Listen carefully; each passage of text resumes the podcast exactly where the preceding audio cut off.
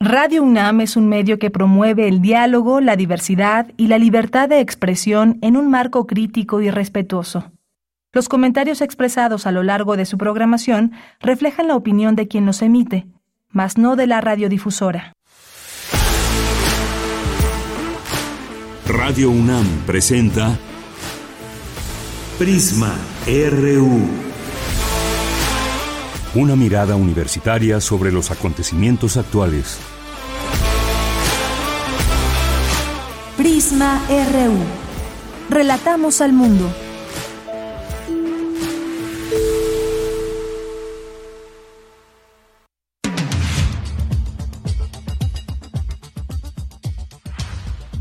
Una de la tarde con tres minutos. Iniciamos Prisma RU en este viernes 18 de noviembre del año 2022. Qué gusto estar aquí con todas y todos ustedes en este informativo. Les invitamos a que se queden las siguientes dos horas. Ya el próximo domingo comienza el Mundial Qatar 2022 y muchas miles o varios miles de millones o millones de personas en el mundo estarán muy atentas y atentos a estos a estos juegos del balompié eh, México, por supuesto, tendrá una participación. No sabemos qué tan importante o no, hasta qué, hasta qué partido llegue y demás, según todas estas clasificaciones que se hacen en el fútbol. Vamos a hablar de esto, pero desde el ámbito de la historia, de la antropología, eh, desde otros puntos de vista, desde la historia moderna, por ejemplo. Vamos a tener hoy como invitado a Axel Elías Jiménez, que es historiador por la UNAM, es maestro en historia moderna y contemporánea por el Instituto Mora. Estará aquí platicándonos de este tema. Él se ha interesado mucho por las actividades deportivas, la actividad física entre otros temas, y va a venir con nosotros a platicar varios datos interesantes. Hay que recordar que ha habido mucha polémica detrás del Mundial 2022, de este de este Mundial de Qatar que pues es esperado por muchas personas en el mundo, pero es un país anfitrión que se vio involucrado en temas como por ejemplo el haber presentado su candidatura justo antes de la de la Copa de, de Sudáfrica y en ese entonces sus rivales hay que recordar estaban Japón, Corea, Australia y Estados Unidos, pero pues se descubrieron algunas cosas ahí como pues unos meses después la FIFA calificó a Qatar como una nación de riesgo, al igual que Rusia, pero justo fueron los elegidos para ser anfitriones del Mundial. ¿Por qué se dio todo esto? Pues ya después se descubrieron algunas situaciones y ya estaremos conversando de este tema, de este del fútbol, del Mundial que mueve al mundo y hay muchos, muchísimos intereses económicos también detrás de todo ello. Vamos a tener esta conversación, vamos a tener Refractario RU con el maestro Javier Contreras, cómo va todo este tema de las marchas, el relanzamiento de Va por México, el plan B del presidente López Obrador y más. Vamos a tener también una entrevista para invitarles sobre eh, pues un seminario de economía urbana y regional, escenarios económicos, política territorial. Vamos a conversar con el doctor Carlos Bustamante Lemus, investigador del Instituto de Investigaciones Económicas y es quien coordina, es, coordina este evento. Tendremos también aquí hoy viernes a eh, pues dos participantes de corriente alterna que pues bueno recientemente han tenido algunos premios, reconocimientos. Vamos a estar platicando con dos integrantes de esta unidad de investigaciones periodísticas, Luz Yarazay y Violeta Santiago. Vamos a tener también otra invitación a flamenco si les gusta, así que paren oreja y aquí tendremos también una entrevista sobre ello. Y cerramos con Melomanía RU con Dulce Wet, así que estaría muy bien que se queden con nosotros, que nos escriban en nuestras redes sociales, en arroba PrismaRU en Twitter, PrismaRU en Facebook. A nombre de todo el equipo, soy de Yanira Morán y nos vamos al resumen. Desde aquí, relatamos al mundo. Relatamos al mundo. Relatamos al mundo.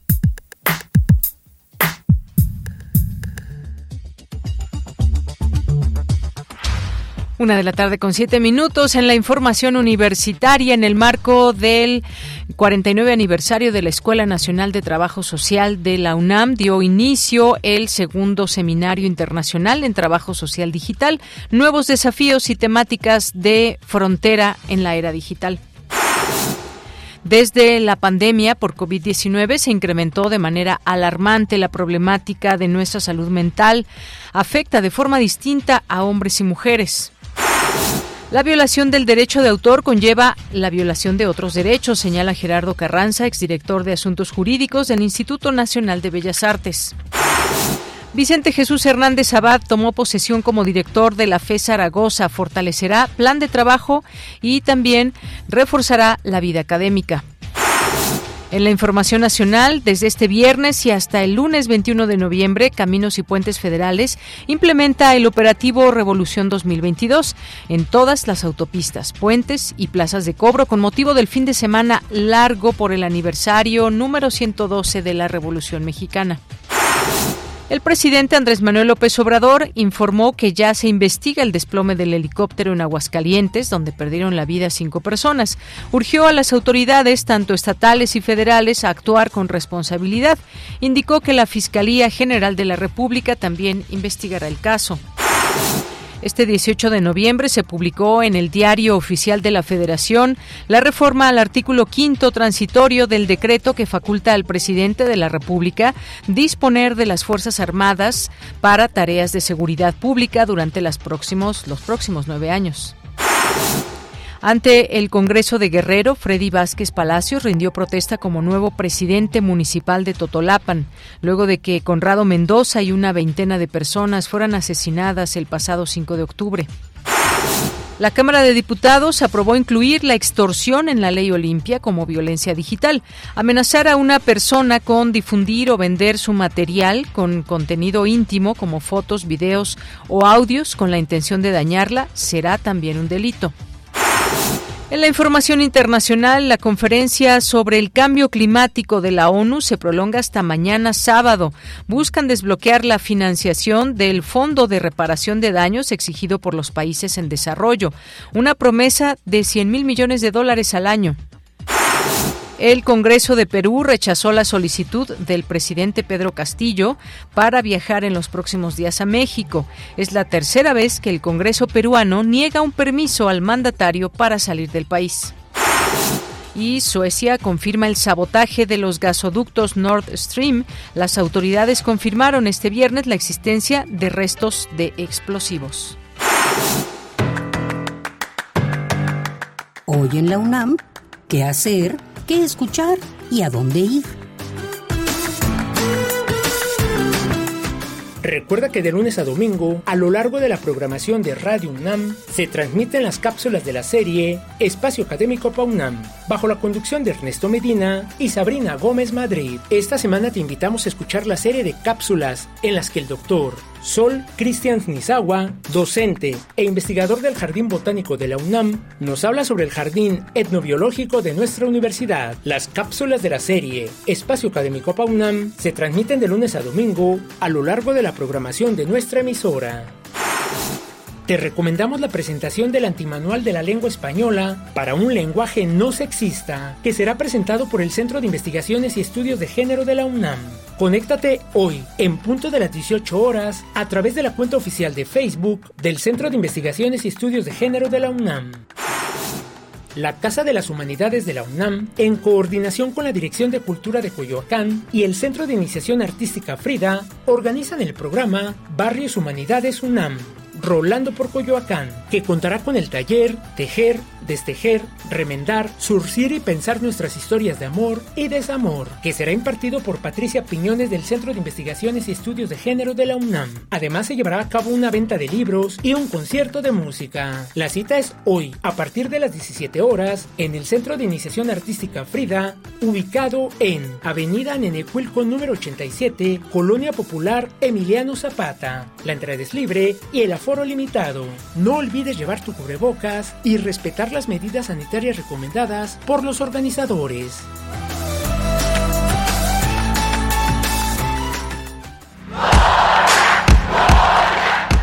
Campus RU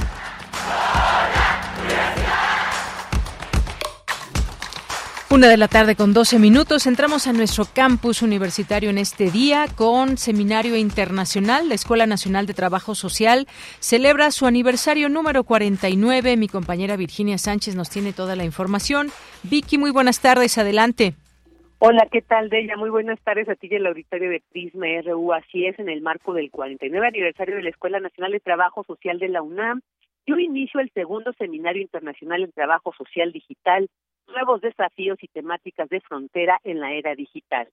Durante el acto inaugural, la maestra Carmen Casas Ratia, directora de esta entidad, destacó que dicha convocatoria impone varios retos como analizar las consecuencias y cambios en los procesos formativos a partir de la pandemia por COVID-19 y en la investigación en el campo del trabajo social que se ha favorecido en diferentes procesos, ya que hay diversas situaciones que han señalado se deben seguir cuestionando. Escuchemos. Un cuestionamiento que nos haremos de manera reiterativa en este seminario es de qué tipo de trabajo social digital podemos hablar cuando reina la ausencia de escucha, comunidades enteras no tienen accesibilidad tecnológica y medios de conexión. También campea la violencia en las redes sociales. Podemos consolidar de la mano con estrategias, sistemas y servicios sociales digitales como lo ha venido haciendo España, Brasil, Argentina, Colombia, algunos otros países y también nuestra capacidad de diagnóstico situado, de investigación participativa, de comprensión y de respuestas a las múltiples problemáticas de nuestras generaciones, de comunidades y grupos vulnerables. Por su parte, Antonio López Peláez, investigador de la Universidad Nacional de Educación a Distancia de España, precisó que la digitalización es un entorno de oportunidades y cuyo impulso debe aprovecharse para que el trabajo y los servicios sociales formen parte de la democracia digital y permitan mayor inclusión. En tanto, Ana María Campani de la Asociación Internacional de Escuelas de Trabajo Social dijo que este segundo seminario permitirá repensar la relevancia del mundo digital. Escuchemos. Esta convocatoria académica que nos permite redimensionar el peso, el valor, la crítica y la capacidad de respuesta que podemos tener para enfrentar los riesgos, las violencias y los desafíos del mundo tecnológico y de la vida social digital. Es un segundo seminario que nos permite repensar la relevancia del mundo digital en nuestras vidas en la formación profesional, en las investigaciones y en las intervenciones y las innovaciones sociales. En la inauguración también estuvieron presentes Martín Castro Guzmán, presidente de la Academia de Ciencias Sociales y Desarrollo Humano, Olga García Rendón, presidenta de la Asociación Nacional Mexicana de Escuelas de Trabajo Social, y Carmen Miguel Vicente de la Facultad de Trabajo Social de la Universidad Complutense de Madrid, quien detalló que este desafío digital ha permitido compartir proyectos con la UNAM, que se materializarán en un convenio de colaboración para seguir generando alianza según los criterios del desarrollo sostenible. Finalmente, cabe señalar que este seminario estará conformado por un ciclo de conferencias magistrales, entre otras actividades, y concluirá el 8 de diciembre. Se puede seguir en el canal de YouTube de la Escuela Nacional de Trabajo Social de la UNAM. De ella, esta es la información. Vicky, muchas gracias y muy buenas tardes. Buenas tardes. Bien, de ahí nos vamos ahora con Cindy Pérez Ramírez. La salud mental afecta de formas distintas a hombres y mujeres. ¿Qué tal, Cindy? Cuéntanos. Muy buenas tardes. ¿Qué tal, Deyanira? Muy buenas tardes. Es un gusto saludarte a ti y a todo el auditorio. La falta de atención a la salud mental es un grave problema que se acentuó durante la pandemia por la COVID-19. No obstante, también se afronta desde diferentes condiciones sexogenéricas. Así lo dijo la doctora Tamara Martínez, coordinadora para la igualdad de género de la UNAM, en la mesa redonda Género y Salud Mental. De acuerdo con el reporte científico de la Organización Mundial de la Salud del 2 de marzo de este año, durante la pandemia por COVID-19, tanto la salud mental de la población mundial como su bienestar general ha tenido un impacto profundamente importante. Con respecto al 2020 a nivel mundial, sin desagregar sexo, género, grupo de edad, la pandemia condujo a un aumento del 27.6% en los casos de desórdenes depresivos mayores, además un aumento del 25.6% en los casos de desórdenes de ansiedad, y en general se ve también que los grupos más afectados son las mujeres y las personas entre 20 y 24 años. Diferentes fuentes reportan que las mujeres en promedio tienden a presentar tasas de prevalencia más altas y mayores probabilidades de padecer depresión y ansiedad que los hombres. En tanto, la doctora Alejandra López, académica de la Facultad de Psicología de la UNAM, señaló que la salud mental de las mujeres queda unida a problemas psíquicos consecuentes a otros diagnósticos orgánicos.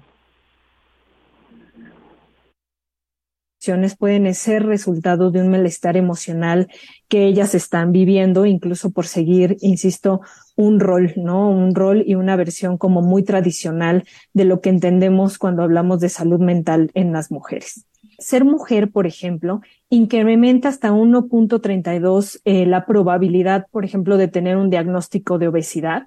Ser mujer incrementa, por ejemplo, 1.61 eh, la probabilidad del riesgo de tener un diagnóstico de depresión. Y también ser mujer incrementa hasta dos veces la posibilidad, la probabilidad de tener un diagnóstico de anemia. Adicional a ello, pues también sabemos que eh, por ejemplo, una situación de salud mental como la depresión, a veces es muy presentada en las amas de casa o las mujeres de mediana edad, justamente seguido de estos estereotipos de género que terminan siendo a veces naturalizados e invisibilizados. Deyanira, de acuerdo con el Instituto Nacional de Estadística y Geografía, en el año 2020 había 12 especialistas por cada 100.000 habitantes, atención insuficiente para la población en México. Por lo anterior, el acceso a la atención de salud mental en México sigue siendo un privilegio y no un derecho. Este es el reporte. Bien, pues muchas gracias, Cindy. Muy buenas tardes. Muy buenas tardes. Vamos ahora con Dulce García. Reflexionan en la UNAM sobre la importancia de los derechos de autor. Cuéntanos, Dulce, buenas tardes.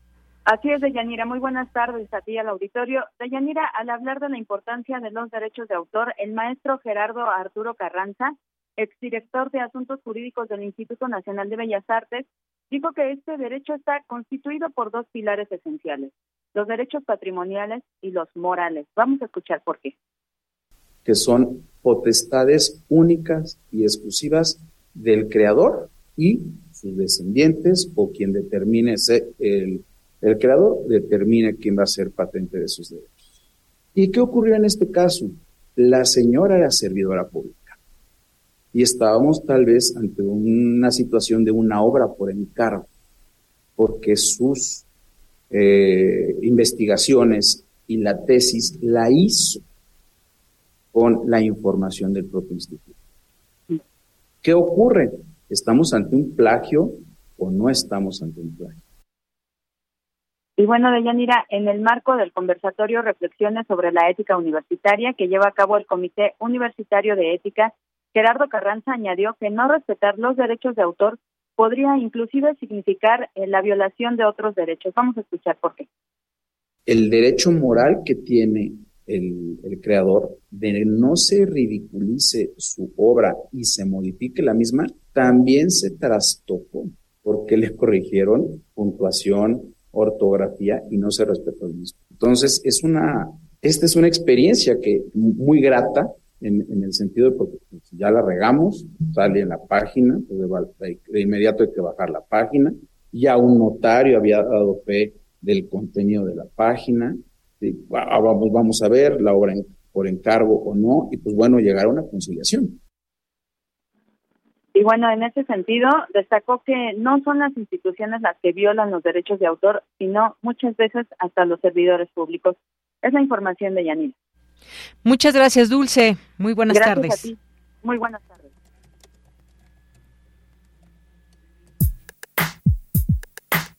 Relatamos al mundo. Relatamos al mundo. Lo necesario. Marcel Proust.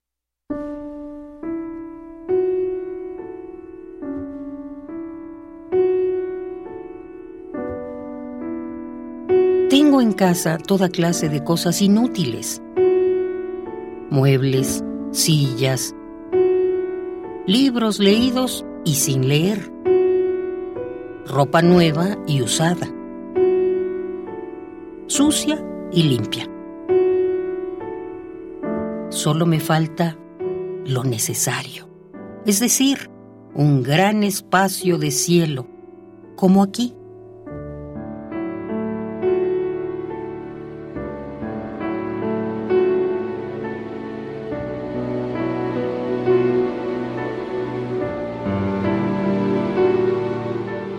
Por favor, procura guardar siempre, por encima de tu vida, un buen espacio para ver el cielo.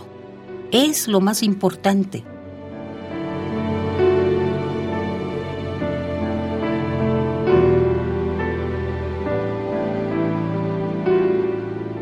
Tienes un alma muy buena, poco usual, y una naturaleza de artista. Así que no consientas de ningún modo que te falte lo que se necesita para poder vivir bien, que es un gran espacio para ver el cielo.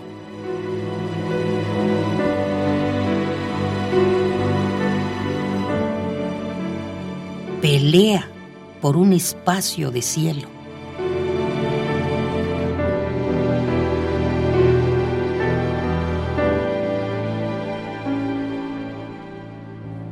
Solo me falta lo necesario.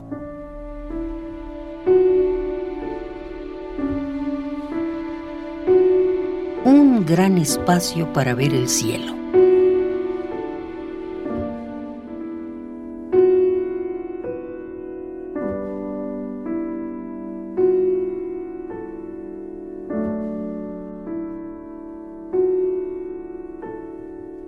Lo necesario.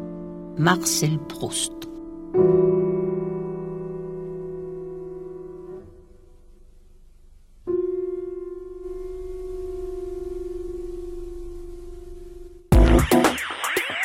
Queremos escuchar tu voz. Síguenos en nuestras redes sociales. En Facebook como Prisma RU y en Twitter como arroba PrismaRU. Una de la tarde con 24 minutos. Muchas gracias a Margarita Castillo que nos dejó esto con motivo, con motivo de, de este número 100 de Marcel Proust. fue un novelista, crítico francés. Su obra maestra en busca del tiempo perdido porque se cumplen 100 años de su nacimiento. Él, como sabemos, un eh, pues eh, nació en, en en, no en París, no, en Francia sí, pero en Neuilly-Auteuil-Passy en Francia y murió en París, Francia, en 1922. Bueno, pues muchas gracias Margarita Castillo, como siempre. Una con 24, continuamos. Relatamos al mundo. Relatamos al mundo.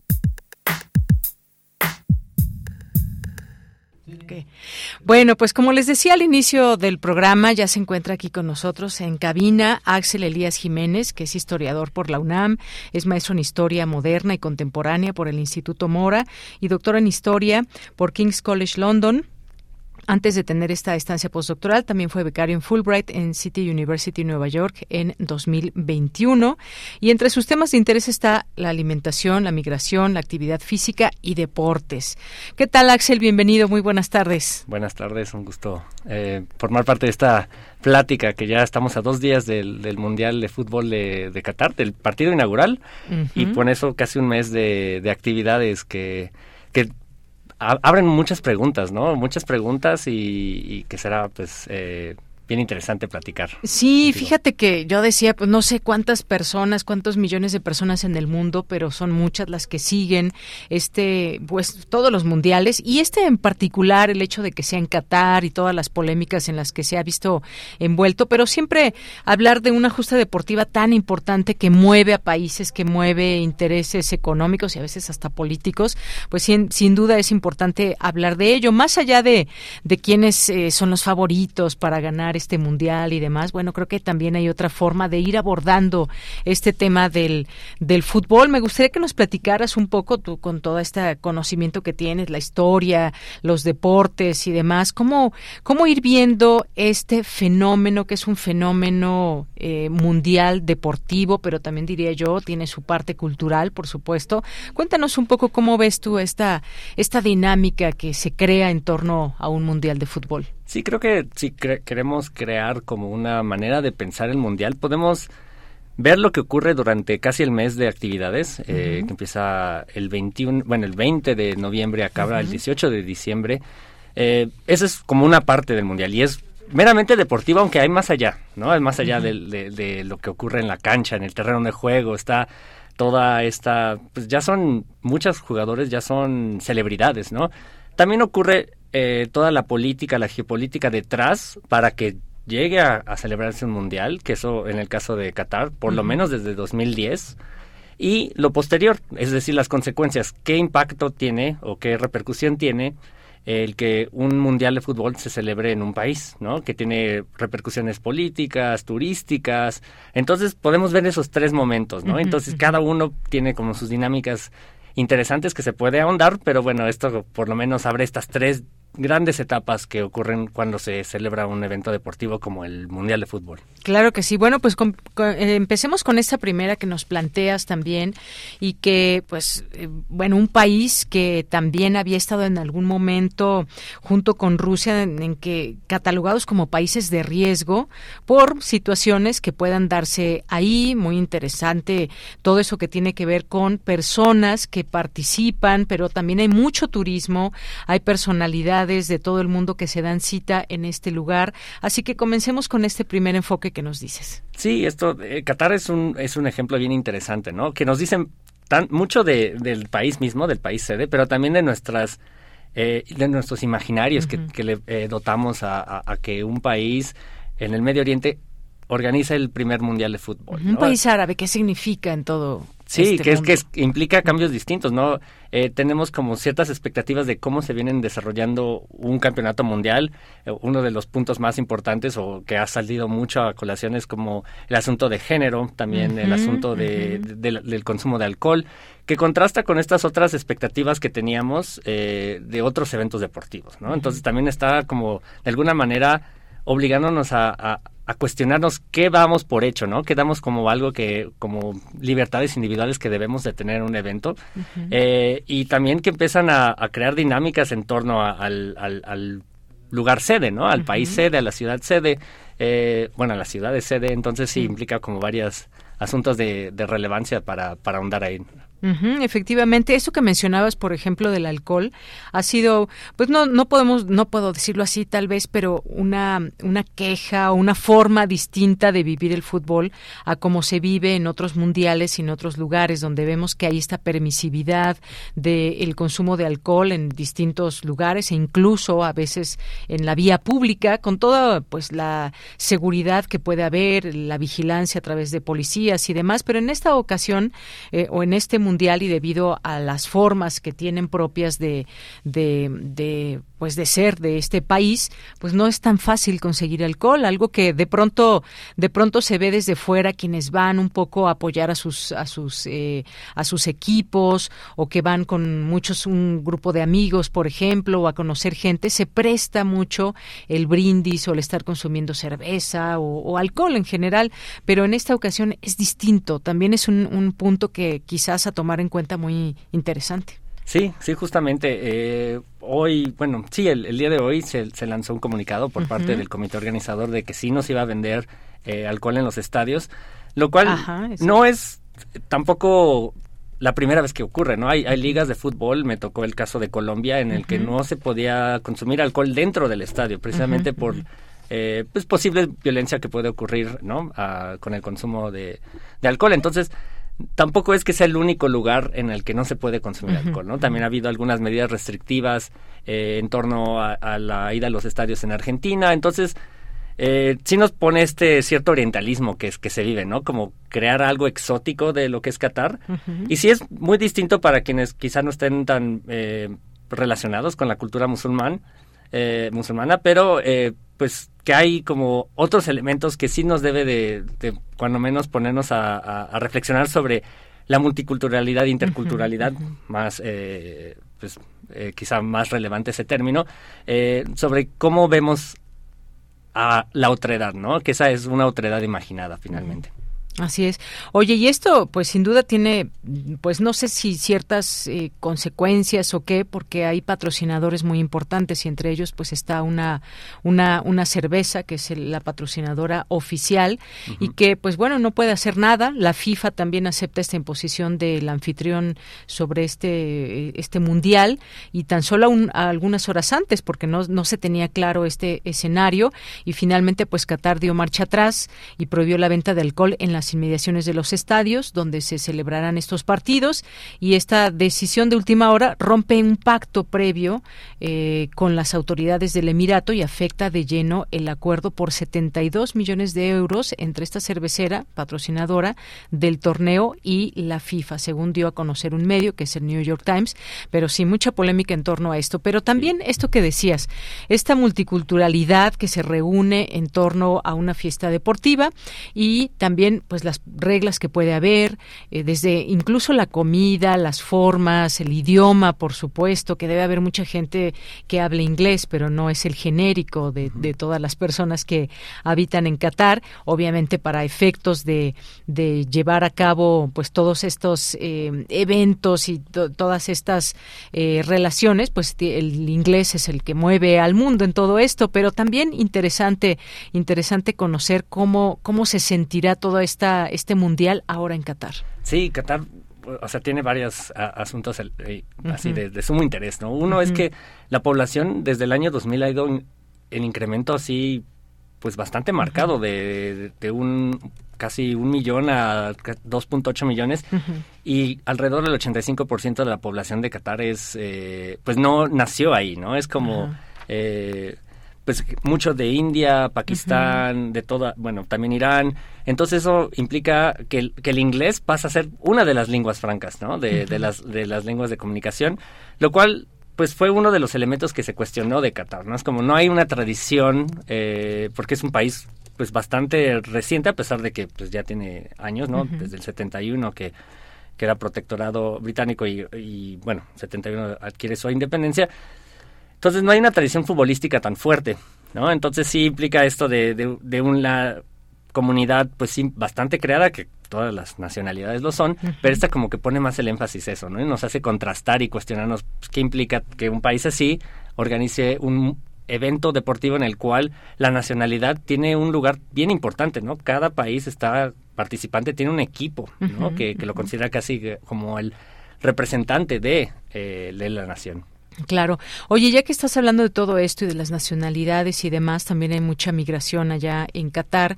Y otra de las polémicas en las que se ha visto envuelto Qatar es, eh, pues, que lo han llamado incluso el Mundial de los Muertos, el Mundial de los Trabajadores que no tienen derechos y más. Se han dado distintas cifras en torno al número de muertos, de trabajadores muertos en las construcciones de estos, eh, de estos estadios y ha causado también mucha, mucha, pues, eh, mucho cuestionamiento, incluso Incluso hay figuras importantes de la música que cancelaron y no y decidieron no ir a Qatar por todas estas situaciones que se van conociendo en torno a un mundial. Ahí también importante hablar de sus migraciones, de cómo se trata a los migrantes en un país como Qatar, algo que también ha surgido en, la polémica. Sí, eso tiene que ver con la, como decíamos, de la primera, pues la división en tres, ¿no? Que hacemos que es bastante grande y se pueden crear incluso cortes cronológicos dentro de cada una, pero en este de 2010 a 2022, que es cuando empieza, ya se oficializa la candidatura de, de Qatar o se le da, como se le otorga la sede, pues se dan todas estos, eh, pues sí, polémicas de, de bajo qué condiciones están trabajando esta población migrante, ¿no? Eh, mayoritariamente para construir los estadios en, en el verano, con... Eh, se habló mucho de la informalidad, hay estudios incluso del New York Times, ¿no? Que, que habla de esa informalidad en que no se no recibían el pago eh, necesario y que sí eh, nos posiciona a cada una de las personas de que, que, nos enfrentamos a esta información, es decir, eso me basta para no seguir este evento deportivo, para decir lo voy a pues casi cancelar o parto del reconocimiento y hago algo más, ¿no? Entonces hay como una posibilidad de lecturas dentro de eso, ¿no? Porque si, realmente sí es un eh, posicionamiento pues político frente a la migración, frente a las condiciones de trabajo, lo cual nos dice que el fútbol es más de lo que ocurre en ese periodo del mundial, en el casi casi mes.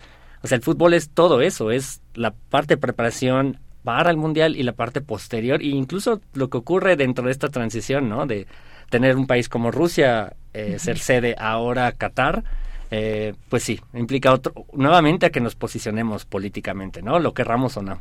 Claro, y, y, hay a quien pues sigue sigue el balompié y no le interesa nada más. Lo único que quiere ver es jugar a su equipo o a los distintos equipos, los distintos países. Siempre es una fiesta el, el, el, mundial de fútbol que a mucha gente le interesa más, más allá de cualquier cosa el solo hecho de ver eh, jugar a quienes son los mejores eh, jugadores del mundo, estrellas, por supuesto, eh, muy reconocidas desde pues mucho tiempo atrás o desde que comenzaron su, su vida como como em, como futbolistas y todo esto pues también hay que tomarlo en cuenta, ¿no? Hay mucha gente que dice yo solamente quiero ver eh, a través de la televisión el fútbol y no me digan nada más, digo qué feo que pueda pasar esto de los trabajadores, pero yo me centro en el tema del fútbol. Eso también pasa, por supuesto. Sí, claro que pasa, ¿no? Yo, o sea, yo debo de confesar mi sesgo, que es más hacia sí politizar el deporte y sí pensar como en, en qué hace que, que Qatar llegue a ser la sede, ¿no? Que hay mucho, también hay estudios sobre eso, sobre cómo en muchos casos hay vínculos casi evidentes de que hubo corrupción para que los miembros de la FIFA elijan a Qatar, ¿no? Frente a Estados Unidos, ¿no? Que era otro de los que tenía pues el apoyo de Obama, por ejemplo, ¿no? Sí. Que era una figura de relevancia. No, pero también hay, o sea, a pesar de que ese sea mi sesgo, pues sí hay que reconocer que hay personas que piensan que el deporte debe ser un eh, un elemento en el que no entre la política, ¿no? Incluso Infantino, ¿no? El, presidente de la FIFA eh, habla de cómo esto puede servir como un evento en el cual, pues como un cese de hostilidades para que ocurra algún cambio en, Rusia y Ucrania, ¿no? Entonces también vemos cómo se le da distintos usos que finalmente son usos políticos al deporte, incluso pensarlo como un, eh, un evento de, de tregua también es darle un uso político al deporte, es considerar que tiene una repercusión eh, en la geopolítica, en la guerra incluso, ¿no? en este caso. Claro. Y fíjate que toda esa polémica, traigo algunos datos eh, que se pueden mencionar. Fue en 2010 cuando este país presentó su candidatura, antes de la Copa de Sudáfrica. También estaban interesados Japón, Corea, Australia y Estados Unidos. Unos meses después, la FIFA calificó a Qatar como una nación de riesgo, al igual que Rusia. Pero, eh, pues lo curioso, se habla, es que fue justo, eh, fueron las, las elegidas para ser anfitrionas del Mundial. Recordemos también de Rusia, ¿no? Esto no le no causó mucha, pues mucha, mucho positivismo en, en Estados Unidos. Le encargó una investigación al FBI sobre este proceso de selección y esto arrojó que se hicieron varios regalos, sobornos a dirigentes de la federación por parte de los cataríes. Y esto, pues obviamente ya desde ahí es polémico el, lugar de cómo realmente fue esto y, bueno, pues estos regalos eh, que, que, se dieron para que realmente eh, pudieran quedar ellos, ¿no? Y después vienen todas estas eh, cuestiones. Decíamos lo de lo del tema de los trabajadores, que incluso se habla de la esclavitud detrás de los estadios. Incluso, pues tan es político todo esto que, como mencionabas, es importante también cada quien tiene su perspectiva de cómo mirar a este a este mundial. Hubo un reporte de la Organización Mundial Internacional del Trabajo y también, pues hizo dijo que existían vacíos de recopilación de datos por parte de las instituciones de Qatar y afirmó que solo en 2020 habrían muerto 50 trabajadores tras sufrir lesiones eh, eh, al construir estos estadios, pero hay cifras mayores, hay cifras hasta de 8 mil trabajadores y más. Ha, sido una guerra de, cifras, es lo que podemos decir. Estas, eh, lo difícil que puede ser también llegar a un número exacto y, y conocer la verdad de todos estos hechos, pero entre estas polémicas se mueve también el fútbol y no podemos cerrarnos de ojos. Eh, ¿Qué más podemos traer a, colación de todo esto, Axel, desde tu punto de vista? Eh, justamente tocamos algunos puntos sobre todo lo que hace que, que Qatar sea eh, pues sede del, Campeonato Mundial de Fútbol. El asunto de, de, migración, informalidad de trabajo y todo lo que puede implicar eso, los riesgos eh, ya después es el evento en sí, ¿no? Todo lo que implica eso en cuestión de identidad, ¿no? Cómo eh, empezamos a proyectar ciertas ideas sobre los equipos, sobre cómo juegan, eh, posicionarnos, también preguntarnos por qué el Mundial de Fútbol Femenino sigue teniendo pues menos pues, valoración que este, ¿no? Siendo que pues han mostrado un nivel extraordinario y a lo largo de los campeonatos mundiales, ¿no? Y posteriormente, pues está todas las consecuencias, ¿no? Que ya se ha visto en, otros eventos deportivos y que no solamente ocurre en, estos países que tienen como una reputación dudosa, ¿no? Que generalmente se le, se le pone por parte del mundo del Atlántico Norte, ¿no? Así, pues, Estados Unidos, Europa, eh, sino que eh, realmente es algo que los que todos los países tienen, pero quizá Rusia, China, se les pone Sudáfrica más esto, ¿qué ocurre después, no? Brasil con los estadios, eh, porque finalmente todos los estadios de Qatar van a estar dentro de 70 kilómetros cuadrados eh, en un país que no necesariamente tiene una población que siga los eventos deportivos. Entonces, ¿qué va a ocurrir con esos espacios? ¿no? Es uno de los elementos que suele, se le suele cuestionar bastante a, a, los países sedes. ¿Qué ocurre después? O sea, ya se invirtió tanto dinero y eso cómo va a beneficiar a la ciudadanía más allá de las empresas que puedan eh, manejar estos espacios, ¿no? Entonces, claro. preguntas para el futuro. Sí, muy interesante. Yo también recuerdo muy polémico en, en su momento del mismo mundial en, en o dónde fue, en Brasil también, que se habían construido algunos eh, algunos escenarios y, que todo eso también causa polémica y que decían, bueno, es que se ha gastado demasiado en los estadios y qué pasa con la pobreza que hay en los países y demás. Pues sí, efectivamente todo, todo esto sucede. Y, ya que estamos en esta parte también política, me parece que también los medios de comunicación puedan hacer lo suyo. No, no sé exactamente qué estén diciendo los medios en Qatar, pero seguramente están emocionados, están recibiendo ya a los participantes, las participantes que habrá en este mundial y hay otros medios también, como por ejemplo, mira, CNN dice Human Rights Watch sobre Qatar, hay un ambiente sumamente hostil, represivo y peligroso para los derechos de las mujeres. Esto que también, pues sin duda, hoy se está publicando esta nota. Dice el investigador de Human Rights Watch, Santiago Mena, indicó que los derechos de las mujeres en Qatar no son respetados ni están garantizados. También habló de las prohibiciones para la comunidad LGBT y y se refirió a los abusos contra los trabajadores extranjeros en el país.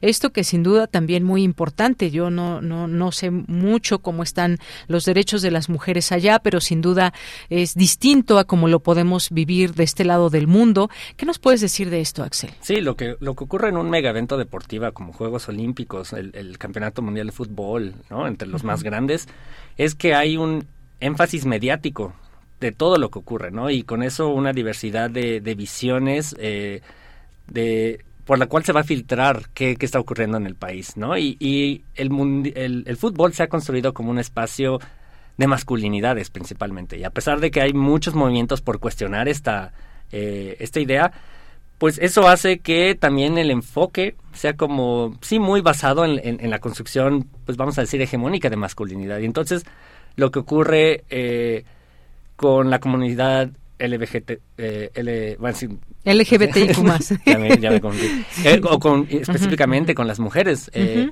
es algo que no va a quedar tan visible, ¿no? Entonces sí es muy importante que se ponga se le ponga el debido interés, ¿no? sí, para saber qué está ocurriendo ahí, ¿no? eh, qué está pasando, eh, no solamente en el lugar sede, sino también a nosotros como espectadores, que estamos dejando, invisibilizando, que estamos eh, dejando de, eh, de, darle importancia, porque creo que eso es algo que no es que recaiga en nosotros la responsabilidad solamente como participantes, como observadores, pero sí implica que tengamos que cuestionarnos qué papel jugamos al observar algo, al, al permitir algo, al no a decirle a los medios, bueno, a mí me interesa saber esto, ¿no? O sea, cuando hay esa capacidad de interacción, también preguntarnos qué está ocurriendo con, con todo esto, ¿no? Entonces sí sí implica como algo, un reto interesante para nosotros también. Sí, fíjate, lugar sede, y como bien decías, estos 70 kilómetros, pero ¿qué hay más allá de esos 70 kilómetros? Yo he visto algunos reportajes de televisión, sobre todo de las grandes televisoras de México que envían a algunos corresponsales para traer notas de color y qué está pasando, qué se come en Qatar, eh, qué lugares se pueden visitar. Y pues decía una de las mujeres que estaban transmitiendo, eh, decía, bueno, hasta le preguntaban justamente de los derechos de las mujeres, restricciones y demás. Y bueno, pues ella pues se viste como quiere y demás. Y decía, yo no he tenido hasta el momento ninguna observación, ninguna situación en la que yo me sienta incómoda pero más allá de esos 70 kilómetros a la redonda, que puede haber, ¿no? Eso también es importante.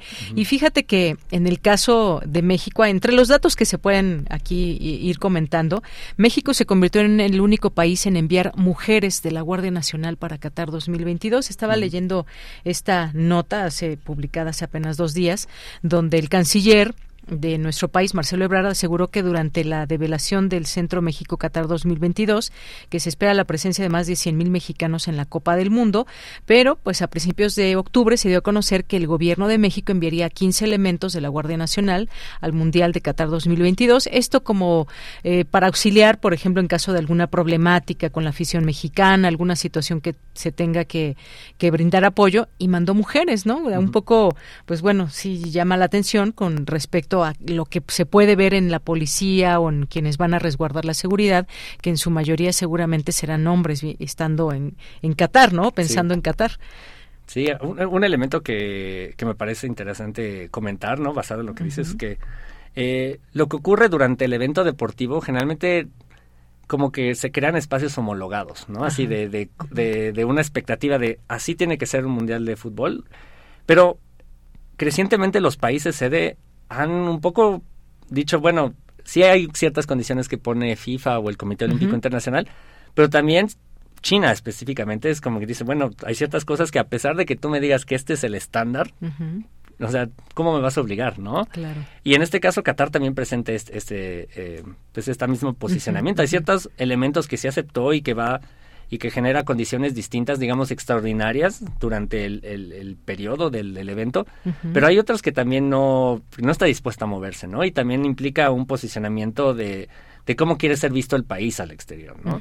Eh, al exterior, también al interior, ¿no? Porque finalmente cambia las dinámicas de qué ocurre con la ciudadanía, ¿no? Eso es algo que quizá no siempre se pone el énfasis, pero cómo eso va a cambiar la manera en que la ciudadanía o diversos grupos de la ciudadanía interactúan con estos cambios, vamos a decirles extraordinarios por, por poner una palabra pues por ahora. Claro, claro, sí. Y bueno, México no fue el único país en enviar mujeres en su delegación de seguridad, pero pues bueno, un dato ahí interesante.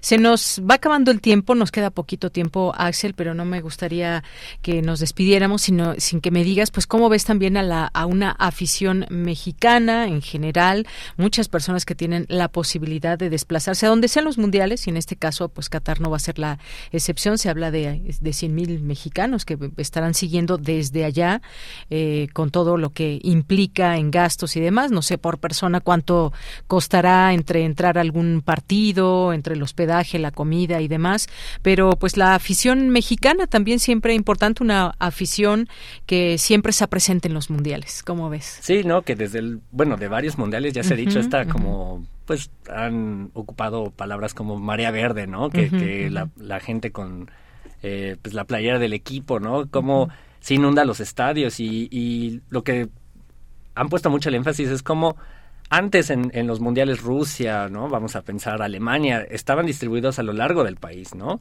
El hecho de que todas las aficiones estén concentradas en un espacio relativo, en estos 70 kilómetros cuadrados, va a implicar algo, pues, bastante interesante en interacción, ¿no? Eh, porque hay ciertos partidos que por, crean más controversia que otros, ¿no? O sea, si en algún momento llega a estar, no sé, Argentina contra Inglaterra, eso va a implicar como Claro, la parte política. Sí, la parte, nuevamente la parte política, ¿no? O sea, o no sé, hay diversos equipos que ya tienen una rivalidad, ¿no? Creada y una afición bastante, pues comprometida, vamos a decir, que eso puede también ser problemático en ciertos aspectos. Entonces, sin duda va a ser como eh, un mundial de sumo interés en ver también cómo interactúa esa eh, la afición que va al, al, evento y también cómo interactúa la afición desde fuera, ¿no? Desde con una creciente pues mediatización a través del internet. ¿Qué ocurre con eso, no? O sea, si va a incrementar esa cifra, creo que eran 8 billones de personas que siguieron el, la final de, de Rusia, ahora cuántas van a ser, ¿no? Entonces también va va a ser interesante observarlo por esa vía. Claro, claro, por supuesto. Y, y también hay que señalar el, el virus de la del, de COVID-19 no ha muerto. Entonces, pues este flujo de personas que van y vienen a aeropuertos concentradas aquí, allá y demás, bueno, pues veremos también por ahí si no surge alguna situación que comentar y estaremos, por supuesto, eh, mm, permeándonos de todo lo que significa Qatar y este mundial, conocer quizás un poco más de lo que significa este país en cuanto a derechos humanos, en cuanto a su economía, en cuanto a la seguridad y demás. Siempre importante cuando se hace un mundial, pues se conoce un poco más o nos acercamos un poco más a lo que significa el país. Pues veremos qué será Qatar 2022, que está por comenzar ya el próximo domingo. Pues Axel, muchísimas gracias por venir aquí a Radio UNAM, por platicar de este tema y ojalá que pues en otro momento sigamos platicando. Con gusto. Muchas gracias. Y continuamos. Vamos, eh, gracias a Axel Elías Jiménez, historiador por la UNAM, maestro en Historia Moderna y Contemporánea por el Instituto Mora, doctor en Historia por King's College London. Continuamos. Colaboradores RU. Análisis. Con Javier Contreras.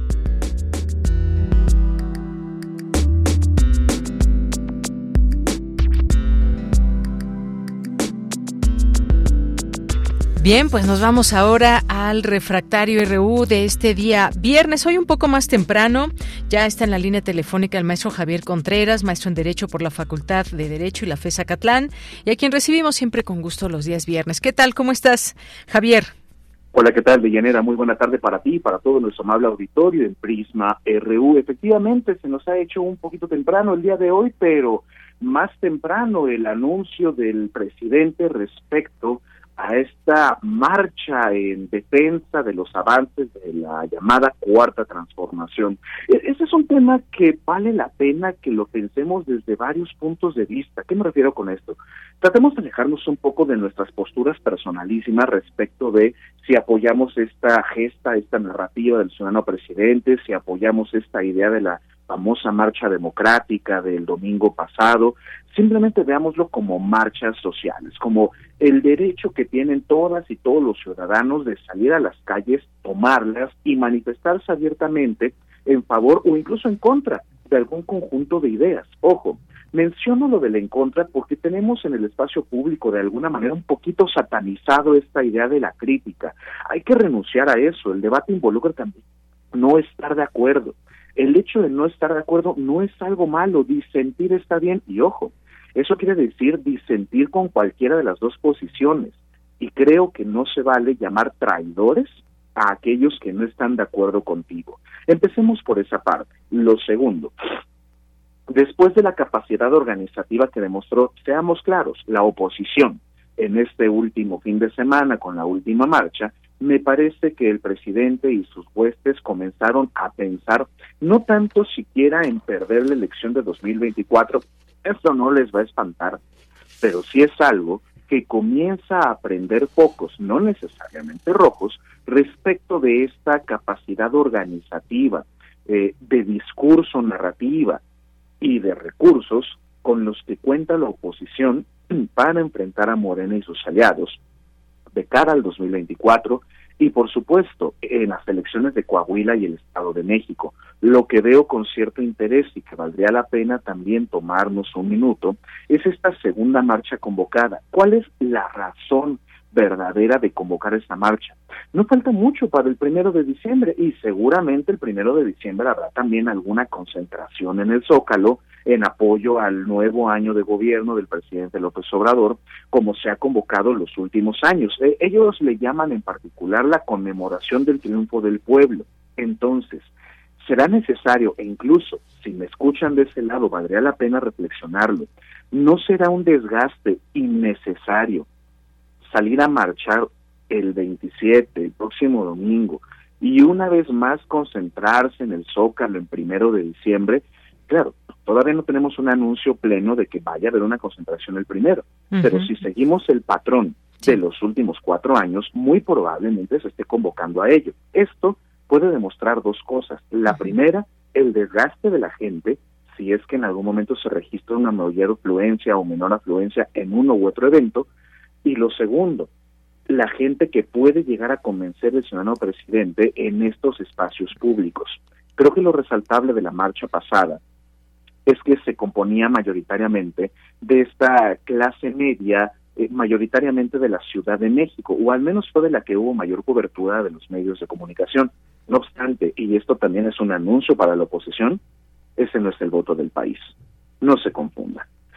Morena y el resto del país, el resto de sus aliados, trabajan también en el resto de la República y entender que la Ciudad de México no es el país es uno de los grandes errores que tiene la oposición contemporánea, que no salimos de las marchas que van del Zócalo a otro punto o viceversa, o del Ángel al Monumento a la Revolución.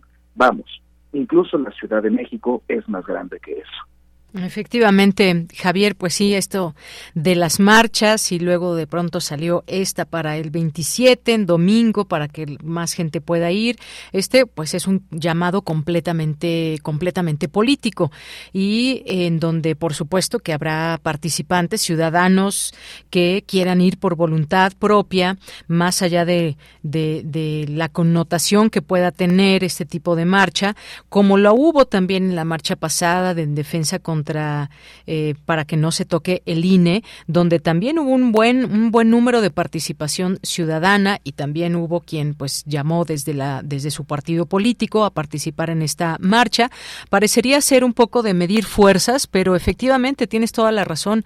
México no es solamente la ciudad aquí donde se concentran las marchas más numerosas, por supuesto, cuántos vivimos aquí, eh, pero pues habrá que ir viendo en las lecturas que se da tanto de parte de de la oposición como de parte del gobierno y nos va nos dará tiempo de platicar de esto del relanzamiento de Va por México. ¿Cómo ves luego de, de que bueno, creen que toda esa gente que fue pueden están a favor de ellos? No precisamente, o cómo ves tú este relanzamiento de Va por México? Coincido plenamente contigo, Deyanira, me parece hasta irresponsable que la oposición piense que los ciudadanos, la ciudadanía marchante, durante la última manifestación, va a optar por oponerse al gobierno de López Obrador. Pero seamos claros en esto también. Me lo he mencionado varias ocasiones en este espacio, creo que eh, nuestros radioescuchan conocen mis posturas políticas, pero eso no significa que uno no pueda ser crítico con respecto de con quienes simpatizamos. Entonces, este pensamiento dicotómico de estar en contra mía o estar a favor mío, también lo tiene la oposición. Cuando dicen, esos ciudadanos que fueron a marchar están hartos del gobierno de López Obrador, están muy equivocados. La gente puede querer proteger las instituciones democráticas, que incluso con ellas ganó López Obrador la presidencia, pero no por eso quieren el regreso de una serie de corruptos mequetretes que no hicieron otra cosa que llevar al atolladero al país los últimos 30 años. Entonces, pues, este razonamiento por parte de los líderes de la oposición me parece francamente ridículo. Y en un segundo momento, ¿qué tipo de viabilidad se le puede dar a tu aliado más cercano cuando no ha pasado ni un mes de la ruptura del último acuerdo? Parecen de esas eh, relaciones tóxicas que luego nos encontramos en redes sociales. Entonces, valdría la pena mejor sentarse a poner buenas propuestas para la ciudadanía para convertirse en una alternativa electoral viable y en este caso la moratoria constitucional que habían firmado desde tiempo atrás tal vez sea viable en todo caso para contener la posible reforma constitucional del Instituto Nacional Electoral o del Tribunal Electoral del Poder Judicial de la Federación. Por demás, no les va a alcanzar siquiera para oponerse a la fuerza política que tienen el Congreso, el presidente y sus aliados. Muy bien. Bueno, pues Javier, con esto llegamos ya al tiempo en que tenemos que irnos al corte. Como siempre, un gusto poder escucharte y te escuchamos el siguiente viernes ya en la segunda hora de Prisma RU. Muchísimas gracias, Deyanira, y para todo nuestro amable auditorio. Cuídense mucho y que tengan un estupendo fin de semana. Igualmente para ti, dos de la tarde en punto. Hacemos el corte, regresamos y regresamos a los saludos de nuestras amigas y amigos radioescuchas que están aquí atentos en redes sociales. Continuamos. Prisma RU. Relatamos al mundo.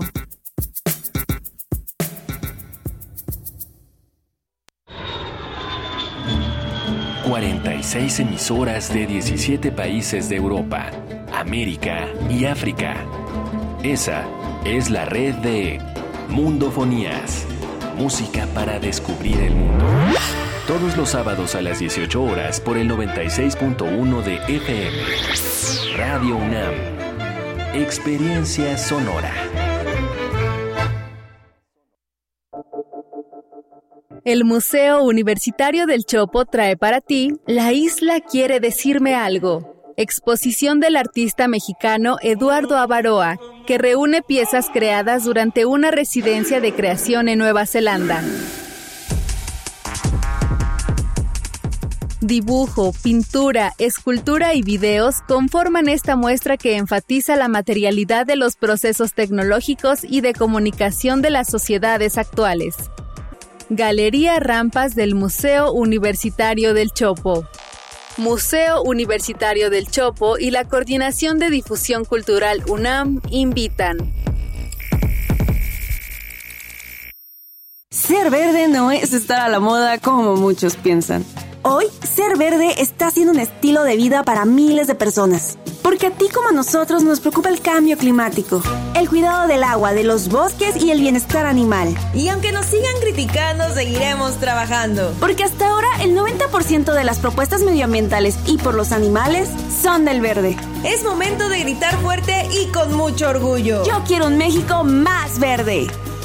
Partido Verde. La piedra y el activo afectan tu cerebro, te matan las neuronas y son muy adictivos. Yo sé lo que te digo, pues he sido testigo. Piensa más en tu gente, tu vida y tus amigos. Escucha lo que te digo, pues es verdad. El negocio de la droga es algo que termina mal.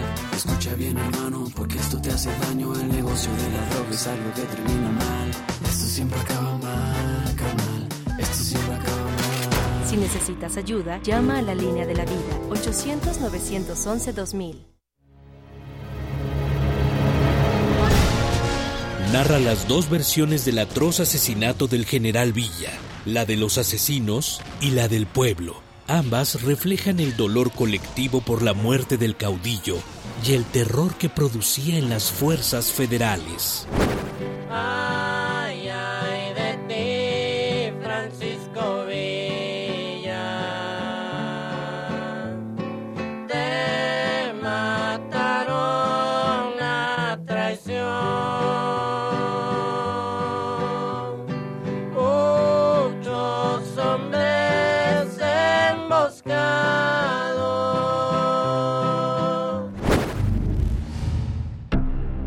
De la colección de ficción sonora de Radio UNAM, Memoria del Mundo de México de la UNESCO 2021, presentamos La Madrugada, La, madrugada, adaptación de la obra de Juan Tobar. Sábado 19 de noviembre a las 20 horas. Sábado 19 de noviembre a las 20 horas. Por el 96.1 de FM y en www.radio.unam.mx. Radio UNAM. Experiencia sonora.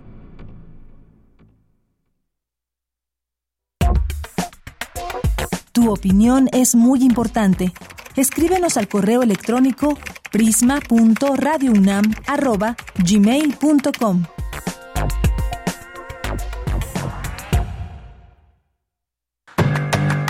Mañana en la UNAM, ¿qué hacer?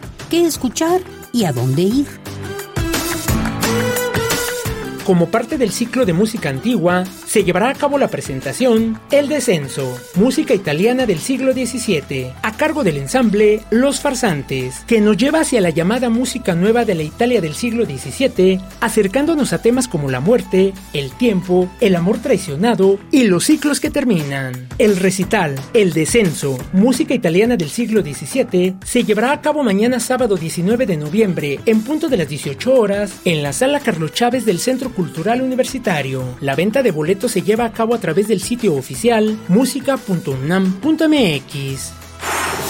Mañana no te puedes perder el radiodrama La Madrugada, adaptación de la obra de Juan Tobar. Narra las dos versiones del atroz asesinato del general Villa, la de los asesinos y la del pueblo. Ambas reflejan el dolor colectivo por la muerte del caudillo y el terror que producía en las fuerzas federales, cuyos miembros volcaban todo su odio, sed de venganza y frustración militar en la persona de Villa. No te pierdas este radiodrama y sintoniza mañana sábado 19 de noviembre, en punto de las 20 horas, el 96.1 de FM.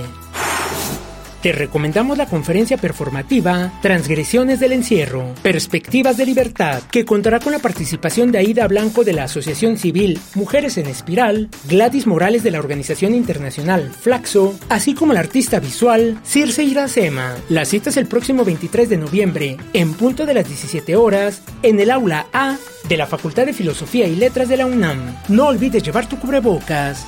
Para Prisma RU, Daniel Olivares Aranda. Bien, estamos de regreso aquí en Prisma RU. Muchísimas gracias por su atención y pues estamos leyéndoles aquí en nuestras redes sociales. Muchas gracias por ser parte de esta comunicación. Rosario Durán Martínez nos dice aquí en el Estado de México, muchos de Morena ya están bien contentos porque dicen que como va a ganar Delfina ya se empiezan a repartir los puestos. Bueno, pues recordemos que en política nada es seguro y todo puede suceder. Nos dice respecto a la marcha del 27 de noviembre. Dicen por ahí que los gobernadores de Morena van a financiar los camiones con los acarreados que mandarán a Ciudad de México. Gracias. Eh, gracias, Rosario. Esto de, pues ya anunciaron en el, en el Estado de México que va a haber alianza, va a haber alianza entre partidos políticos para hacer frente justamente a Delfina Gómez y bueno, pues vamos a ver qué tal eh, resulta esta opción en el Estado de México. PRI, PAN y PRD juntos en el Estado de México para la elección de 2023. Fíjense cómo nunca hubiéramos imaginado, ¿no? Estos tres partidos antagónicos en muchos sentidos, PRI, PAN y PRD juntos contra Morena para el Estado de México. Pues veremos qué tal resulta esto. Respecto a la marcha del 27 de noviembre, bueno, y algo que, diré, y no defiendo a nadie, ¿eh? pero se han visto eh, siempre camiones cuando se organizan marchas. Muchas personas que pues dicen es la marcha va a ser en la Ciudad de México y vienen de otros de otros estados. Y bueno quién financia los recursos para estos camiones bueno pues eso ya también importante mencionarlos. Muchas veces son los propios líderes de los partidos políticos quienes financian o la típica cómo era la torta y el refresco que daba el PRI en su momento y durante muchos años. Y bueno pues ahora también seguramente Morena querrá, llenar esta eh, marcha y el Zócalo capital el próximo 27 de noviembre. Ya lo escuchamos eh, y lo leemos incluso en sus cuentas de Twitter los distintos los distintos eh, participantes a estas marchas que bueno pues traen también sus cotos y las personas que puedan ir y que de muchas maneras muchos llaman acarreados o pueden ser personas que también como ciudadanas y ciudadanos quieran participar y pues pueden venir en automóvil o llegan en camiones o llegan en su ADO, en fin, hay un montón de cosas y seguramente de eso también nos enteraremos porque justamente los medios de comunicación, ciudadanas y ciudadanos, pues no, pues nos hacen llegar estas eh, videos, evidencias, fotografías y demás de cómo se da todo esto, ¿no?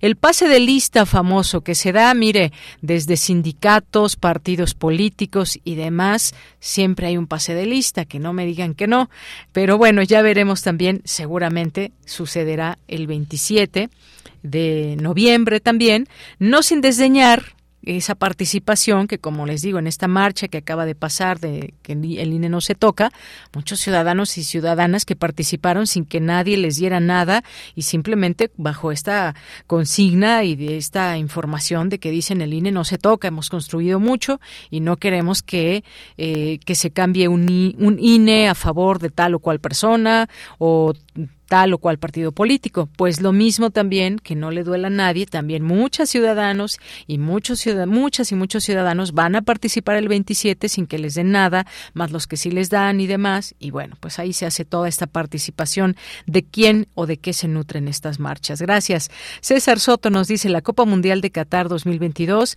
pondrá en evidencia si los extranjeros visitantes, los estadios se adaptan o no a las reglas y restricciones de conducta conducta, exclusión de consumo de alcohol, orden público, acorde a usos y costumbres en la región árabe. Gracias. Oscar Sánchez nos dice, este movimiento movilización no contará con ese apoyo discursivo. De hecho, se está desprestigiando y viendo como una respuesta a algo que simplemente podía morir solo. En un nuevo error del presidente, los movimientos deberían ser orgánicos. Gracias, Oscar.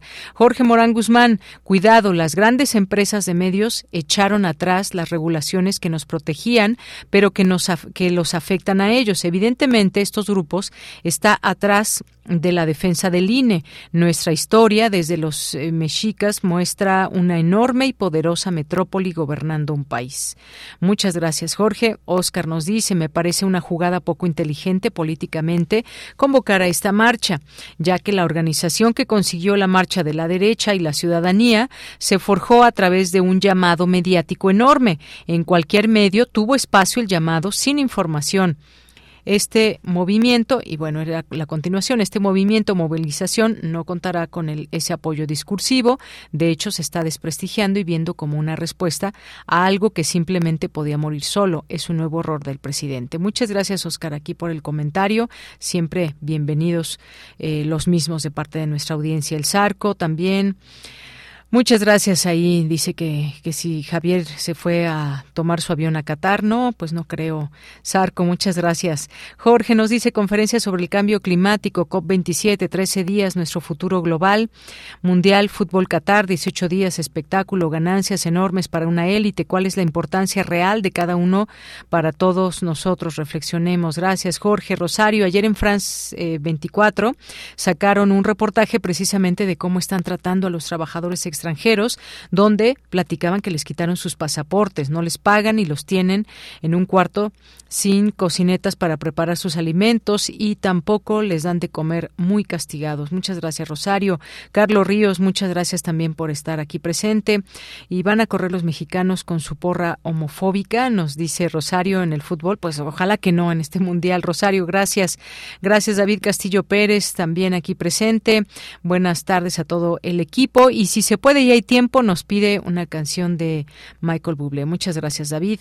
Edgar Bennett, feliz fin de semana. Igualmente para ti, buen fin de semana, Edgar. Rosario, llegó el fin de semana, feliz viernes. También para ti, Rosario. David, Jorge, muchas gracias para todas y todos quienes nos están escribiendo. Livia Valderas, Victoria Jiménez, Eduardo Antonio Venegas, Eduardo Arturo Camacho, muchas gracias. Gracias a Patricia León, a Maribel Ruiz Martínez, eh, gracias a Juan Stack también, muchos saludos. Oscar Quintero, Emilio Cantún, Lidia, muchas gracias. Gracias a Rufina, gracias eh, a Paloma G. Guzmán, muchísimas gracias también. A todas las personas que aquí se sumen, sus voces, muchos saludos. Hernán Garza, eh, gracias también por estar aquí atentas y atentos en nuestro programa. Reyes Vadillo, también muchas gracias Diego Álvarez, Guerrero, muchas gracias. Eh, refrancito, ya lo mencionábamos, y las personas que sumen sus voces en estas redes sociales. Abel Fernández también nos dice el INE, se sabe que es, se sabe es un órgano autónomo que tiene fallas y no se está de acuerdo con él. Pero así como la gente marchó por el odio contra AMLO y ahora marcharemos por AMLO, saludos Prisma RU y al equipo. Gracias, Abel Fernández. Lo que, lo que les comento, pues muchas, muchas personas van a participar. Abel, no, no creo que le hayan dado una torta, un refresco o algo para que se vaya a sumar, ni mucho menos, lo está diciendo y haciendo como un ciudadano que cree y confía en el gobierno de Andrés Manuel López Obrador. Gracias, Rey Dream, también, muchas gracias, eh, y a todas las personas que nos vayan, nos sigan escribiendo. Vámonos a la información con Cindy Pérez Ramírez. Vicente Jesús Hernández Abad tomó posesión como director de la FES Zaragoza. Adelante, Cindy. ¿Qué tal, Deyanira? Muy buenas tardes. Es un gusto saludarte. Vicente Jesús Hernández Abad tomó posesión como director de la FE Zaragoza para el periodo 2022-2026. Al tomar posesión como director de la Facultad de Estudios Superiores Zaragoza, Jesús Hernández Abad aseguró que las y los estudiantes son la razón de ser de esta entidad, por lo cual tenemos que centrar nuestros esfuerzos en los próximos cuatro años en fortalecer la vida académica. Además, en reforzar los planes y programas de estudio, la forma en que transmiten el conocimiento para las y los estudiantes de licenciatura y también para el posgrado, así como para los de educación continua que nutren con sus experiencias a la entidad académica, aseveró ante el secretario general de la UNAM, Leonardo Lomeli Vanegas, quien le dio posesión del cargo para un segundo periodo. En su mensaje, Hernández Abad también consideró necesario un proceso de construcción del Plan de Desarrollo Institucional 2022-2026 que sea sumamente incluyente, en el que todas y todos vean manifestados su visión de la universidad y sus anhelos como comunidad refirió que una de las labores más importantes que tendrá su administración será mantener el tejido social universitario, construirlo y con ello fomentar el que nuestra facultad como parte integrante de la universidad siga contribuyendo a la grandeza de esa institución y a lo que representa a la máxima casa de estudios, ya que esto no se puede lograr por una sola persona o un grupo, sino con el trabajo de todas y todos. Vicente Jesús Hernández Abad es químico farmacéutico biólogo por la FE Zaragoza, posee una antigüedad académica de 25 años, Dentro de sus actividades fuera de la UNAM destacan diversos cargos de elección hasta ocupar su presidencia para el bienio 2010-2011 en la Asociación Farmacéutica Mexicana, así como coordinador de su Consejo de Expresidentes en dos ocasiones. Es fundador y evaluador líder del Consejo Mexicano para la Acreditación de la Educación Farmacéutica AC. Hasta aquí la información. Muy buenas tardes. Gracias, Cindy. Nos vamos ahora a la información internacional a través de Radio Francia. Relatamos al mundo. Relatamos al mundo.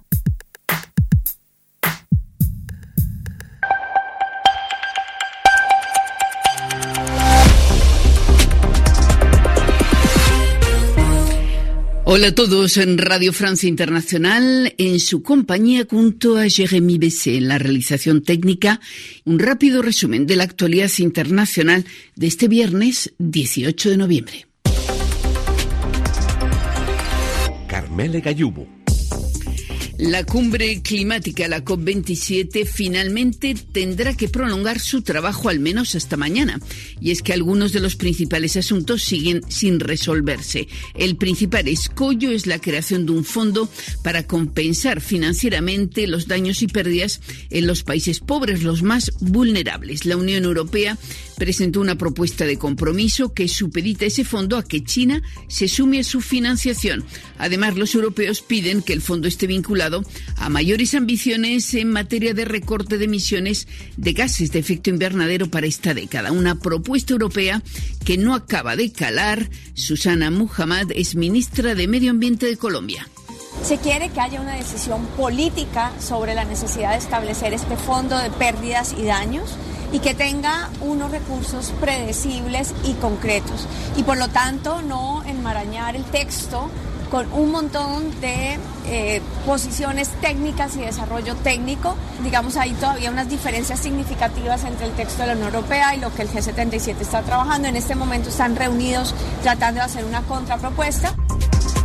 Una nueva ola de bombardeos en Ucrania deja sin luz unos 10 millones de ucranianos y desde Bangkok, Tailandia, el presidente francés Emmanuel Macron llama a los países asiáticos a sumarse a las presiones sobre Rusia para que cese su ocupación del territorio de Ucrania. La intervención de Macron tuvo lugar en el marco de la cumbre anual de la PEC, el Foro para la Cooperación Económica Asia-Pacífico.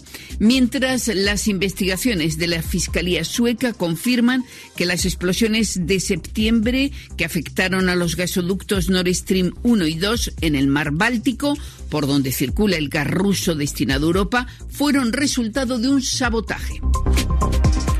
En Colombia, el presidente Gustavo Petro sorprendió a todos al pedirle al representante de los ganaderos colombianos, el conservador y opositor José Félix Laforí, que forme parte de la delegación del gobierno que va a negociar en Caracas con la guerrilla del ELN el fin de la violencia. Laforí tendrá enfrente a varios guerrilleros que han venido combatiendo a los grandes latifundistas, como es su caso. Hasta aquí el resumen informativo de RFI.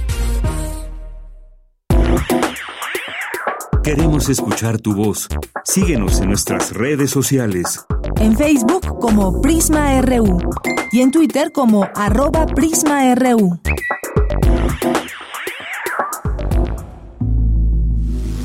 Corriente Alterna. Unidad de Investigaciones Periodísticas. Un espacio de la Coordinación de Difusión Cultural de la UNAM. Dos de la tarde con 20 minutos y es momento de dar la bienvenida a nuestras compañeras hoy que nos, que nos hacen el favor de estar aquí en Prisma RU en esta sección de corriente alterna a Luz Yarasay y a Violeta Santiago porque pues en esta labor del periodismo también en esta labor que han realizado desde Corriente Alterna, desde esta unidad de investigaciones periodísticas pues ha habido reconocimientos.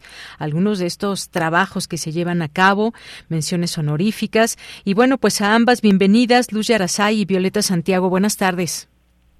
Hola, ¿qué tal? Hola, buenas tardes. Buenas tardes. Es un gusto saludarte a ti y a toda tu audiencia. Gracias. Bueno, pues comienzo a ver, Violeta Santiago, ¿cómo estás? Eh, también, pues platícanos un poco. Hoy no vamos a tener material sonoro, pero sí vamos a dedicar estos minutos para hablar de estos trabajos que han sido reconocidos y que han surgido justamente de esta unidad de investigaciones periodísticas.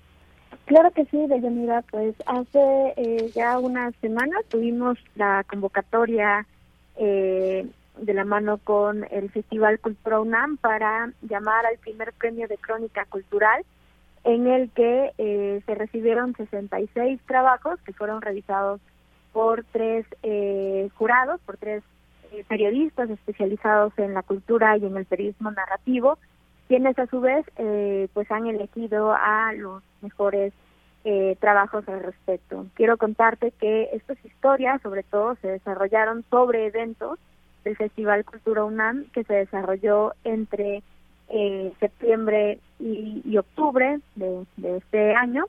y bueno, en el caso del primer lugar, pues aquí tenemos a, Luz Yarazay Santos Simbrón, quien escribió eh, una historia titulada No estamos solas a partir de la obra de teatro eh, titulada La violación de una actriz de teatro. También tuvimos un segundo lugar de Hugo Armando Arciniegas Díaz, eh, llamado Ternuras y Disidencias, una tarde para niñas, que pues narra de manera festiva la disidencia sexogenérica en marco de el eh, del Kiki Ball eh, de Ternuras y Disidencias que se celebró en el Centro Cultural Universitario de Tlatelolco.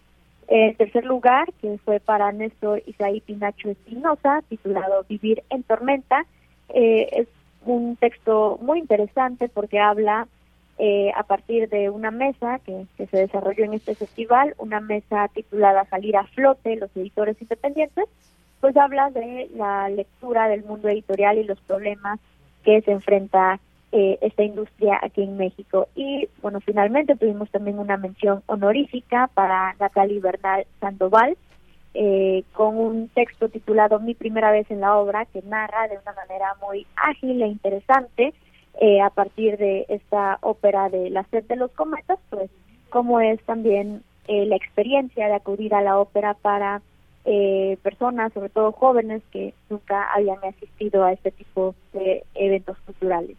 Y bueno, aquí quien nos acompaña es Luz Yarasay, quien es la autora y ganadora de este primer premio de crónica cultural que ha celebrado la Unidad de Investigaciones Periodísticas de la mano de eh, Cultura UNAM.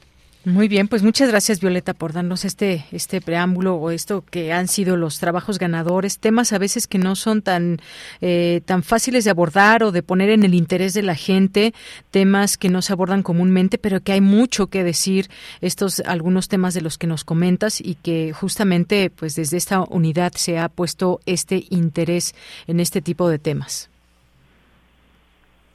Sí, así es, justamente ha sido nuestra nuestra intención, impulsar a estudiantes, eh, no solamente de la UNAM, también participaron estudiantes de otras universidades públicas y privadas de, todo México y bueno, tuvimos una gran recepción, una gran participación y definitivamente estamos muy contentas de haber eh, elaborado este premio.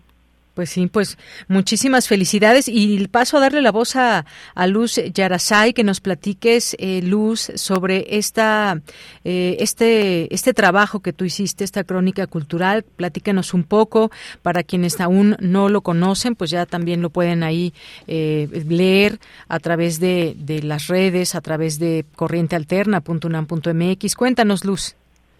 Hola, Mira, buenas buenas tardes a todos los que escuchas. Eh, bueno, eh, yo decía la obra La violación de una actriz de teatro y eh, elegí precisamente esta esta obra de teatro porque me parecía su título demasiado potente y demasiado explícito. Eh, digamos que una de mis principales preguntas era por qué eh, la dramaturga Carla Zúñiga había decidido colocar este título de alguna forma revelándonos eh, cuál, en qué consistía la obra. Entonces, bueno, asistí y, y bueno, de camino a, a, la obra empecé a reflexionar mucho eh, en torno a, a, a, esta forma de, de, de, decir tan explícitamente esto es la violación de una actriz de teatro y a la par con la experiencia que, en ese momento me suscitaba el estar también eh, expuesta no a, la violencia en la calle en el transporte público yendo precisamente a un evento cultural. Entonces, para mí el diálogo que se entabló entre, entre mi experiencia como un sujeto de, violencia en la calle y en el transporte, con la temática de la obra, que es como lo dice el título, la violación de una actriz de teatro, eso fue, digamos que el motivo principal de, de la crónica que, que escribí y, y, evidentemente a lo largo de, de, la obra me, me, se me fueron revelando muchas respuestas y digamos que, que, que para mí eh, al final me quedó muy claro que, que era necesario nombrarlo porque también es necesario reconocerlo y eh, de alguna forma al decirlo encontramos en el camino a otras personas que pueden estar a nuestro lado y que precisamente nos hacen sentirnos acompañadas al momento de, enfrentar las violencias que sufrimos como mujeres.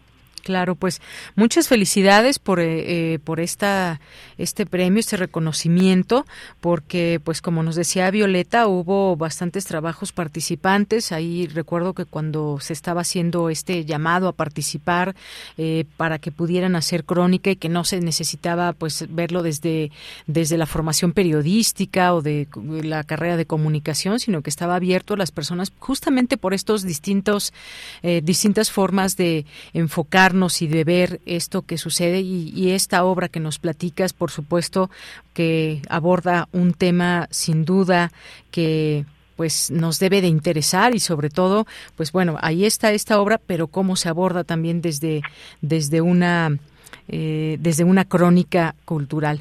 Pues muchísimas gracias a ambas y felicitaciones por estos distintos trabajos, por ser parte también de toda esta organización, de generar este certamen y pues bueno, muchas gracias Luz Yarasay, Simbrón y Violeta Santiago. Gracias, eh, Luz. Muchísimas gracias. Gracias, Violeta. Muchas gracias, Deyanira. Como siempre, un gusto saludarte. Igualmente. Hasta luego, un abrazo para las dos. Buenas tardes. Muy buenas tardes, pues continuamos y no dejen de leer, siempre dejamos aquí esta recomendación de todos los trabajos que pueden ustedes leer a través de corrientealterna.unam.mx. Continuamos. Tu opinión es muy importante.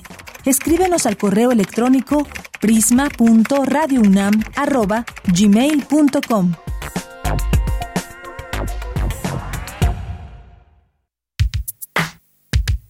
Prisma RU. Relatamos al mundo. Bien, doy la bienvenida ahora al doctor Carlos Bustamante Lemus, que es investigador del Instituto de Investigaciones Económicas y es coordinador del evento del Seminario de Economía Urbana y Regional, Escenarios Económicos, Política Territorial y sus efectos en el desarrollo urbano y regional de México, que se llevará a cabo el 22 y 23 de noviembre de 10 a 15 horas y nos tiene los pormenores de esta invitación. Doctor, bienvenido, buenas tardes. Ah, en este momento ya estamos enlazando para que pueda tomarnos esta llamada y que nos pueda platicar de este seminario de economía que se organiza para todo el público y que estos temas y estos enfoques siempre de la economía son importantes, máxime desde este expertise que se tiene desde el Instituto de Investigaciones Económicas y en un momento más el doctor nos va a platicar sobre este seminario, quiénes son los participantes, los horarios, les decía, pues de 10 a 15 horas del 22, 22 y 23 de noviembre, que es el próximo martes y miércoles de la siguiente semana. ¿Para quién va dirigido y todo? Pues esto justamente el doctor nos va a decir en un momento más quiénes son y cómo se conforma este seminario. Así que, pues le doy la bienvenida al doctor Carlos Bustamante Lemus, investigador del Instituto de Investigaciones Económicas de la UNAM. Doctor, bienvenido, buenas tardes. Muy buenas tardes, señorita. Pues, doctor, cuéntenos, por favor, sobre este seminario que pues está por iniciar la próxima semana, martes y miércoles, de qué trata, todo quién puede participar. Cuéntenos, por favor. Bueno, con muchísimo gusto. Miren, eh, este seminario es en realidad la trigésima primera versión de nuestro seminario anual institucional de economía urbana y regional eh, quisiera yo decir que esto, precisamente por tratarse de la trigésima primera versión de nuestro seminario, es uno de los dos seminarios institucionales de nuestro Instituto de Investigaciones Económicas con, eh, digamos, más longevos lo fundamos tres académicos de este instituto en el año de 86, a un año de los fuertes sismos que azotaron el centro de nuestro país y varias zonas del Pacífico Central. Esto con el propósito de analizar los efectos de ellos en las ciudades afectadas, principalmente la zona metropolitana del Valle de México y, y, el resto de, de, de, las regiones del centro este del país. Todo esto enmarcado en lo que ha sido el propósito fundamental de este seminario, de atender los compromisos centrales que los investigadores de la UNAM tenemos, de atender los problemas nacionales, así como fomentar el crecimiento y conservación de la cultura entre la sociedad mexicana. Entonces es por ello que eh, dentro de todo esto, los académicos de nuestro instituto que integramos la plantilla de la unidad de investigación en economía urbana y regional, eh, nos parecen importantes algunos de los grandes proyectos económicos y de infraestructura productiva que se está proponiendo el gobierno actual realizar en el sur sureste de México, el cual por décadas y tal vez por lustros han sido territorios y poblaciones con alto grado de marginación y atraso, a pesar de sus enormes potenciales para el desarrollo. Son algunos de estos temas que eh, hemos tratado de analizar en esta versión, invitando, como siempre ha sido nuestra tradición, a varios sectores de, de, la, de la actividad económica y productiva y social de, de nuestro país, ¿no? Entonces, en este sentido, es que en esta ocasión presentamos este seminario que cuyo título le estamos eh, imprimiendo, que es Escenarios Económicos, Política Territorial y sus efectos en el desarrollo urbano y regional de México. Miren, esto eh, nosotros lo hacemos con este propósito que nos establecimos desde el primer seminario, de ser un seminario totalmente eh, multidisciplinario, eh, eh, incluyente y plural, en donde siempre tratamos de invitar a altos funcionarios del gobierno, ya sea federal o gobiernos estatales y locales, pero así también como representantes del sector productivo y del sector social. Es por ello que eh, en ahora nosotros intentamos precisamente, dadas las circunstancias del contexto actual en que se en que se mueve, digamos, la economía y sociedad y el gobierno mexicano en esta coyuntura de crisis mundial, ¿no? En donde estamos en una plena recesión aún no oficialmente declarada, pero digamos con circunstancias en donde nos mueve realmente analizar no solamente la situación económica dentro del contexto global de la economía, sino también cuál es el impacto que tiene esto dentro de, la de la economía y los territorios mexicanos y sus poblaciones eh, regionales y locales, ¿no?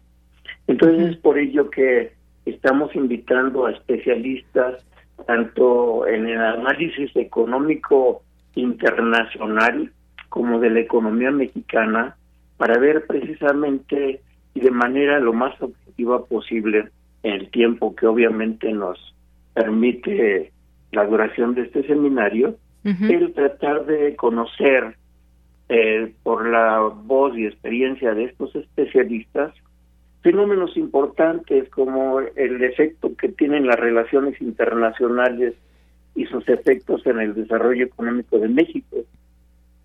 Entonces, para ello es que nuestro programa lo hemos integrado en dos, por dos días, el martes 22 de noviembre y miércoles 23, en donde lo hemos integrado en dos paneles magistrales, uno que se va a exponer en la primera sesión de cada uno de estos dos días y además de mesas especializadas que eh, en donde vamos a tratar tanto eh, como les menciono el tema de relaciones internacionales y sus efectos en el desarrollo económico, analizando el efecto de las inversiones chinas en México en las regiones de que estamos tratando de explorar, que en este caso serán principalmente las regiones del sur sureste de México.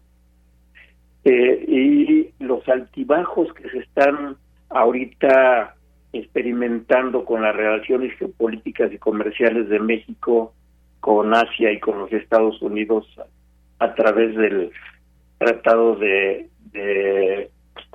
tratado económico de, de América del Norte.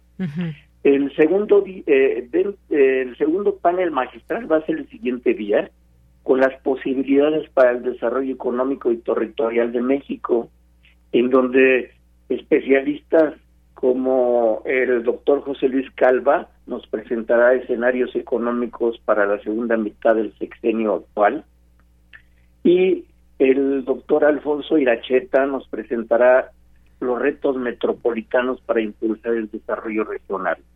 Estos serán los paneles magistrales, pero las mesas de trabajo también con especialistas, vamos a tener también la presentación de el maestro Rafael, Rafael Marín Mollinero, que es el coordinador y director general del corredor interoceánico del Istmo de Tehuantepec. El tema de la del proyecto de, refinería de Dos Bocas, a través de también del experto asesor de Pemex, Rubio Ruiz Alarcón. El tema también muy controvertido del tren Maya y el impulso económico a la península de Yucatán y al sureste de México, como nosotros los investigadores lo, lo estamos visualizando y analizando. El potencial del aeropuerto de Santa Lucía en la movilidad de pasajeros y carga de la zona metropolitana del Valle de México, presentado también por el doctor y arquitecto Roberto Ivan Schultz-Harman, experto en cuestiones de aeropuertos.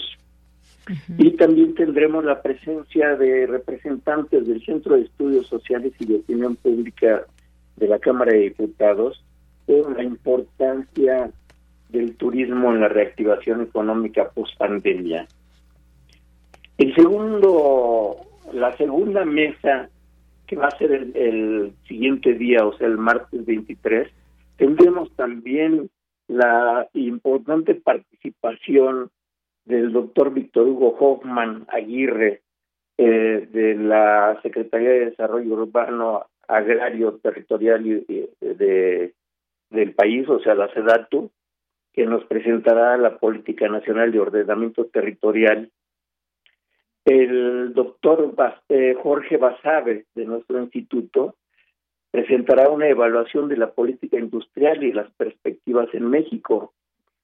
El doctor David Bonilla Vargas, también investigador de nuestro instituto, nos hará un análisis de las estrategias de cambio climático y transporte regional. Y con esto daríamos por terminado nuestro seminario. Como ustedes podrán ver, tratamos de cubrir aspectos cruciales de la problemática actual de nuestro país dentro de la coyuntura en la que estamos envueltos, ¿no? Bien, doctor, pues muchas gracias, gracias por eh, invitarnos a este seminario y pues va a haber transmisión a través de dónde o si alguien quiere inscribirse, ¿cómo lo puede hacer? Sí, eh, miren ustedes, eh, esta transmisión va a ser eh, eh, eh, transmitida a través de YouTube, ¿no? Para todos los interesados, simplemente revisar el, el, el, programa nuestro a través del Instituto de Investigaciones Económicas de la UNAM y podrán conectarse a través de YouTube para presenciar y, y, observar las presentaciones de cada uno de los especialistas.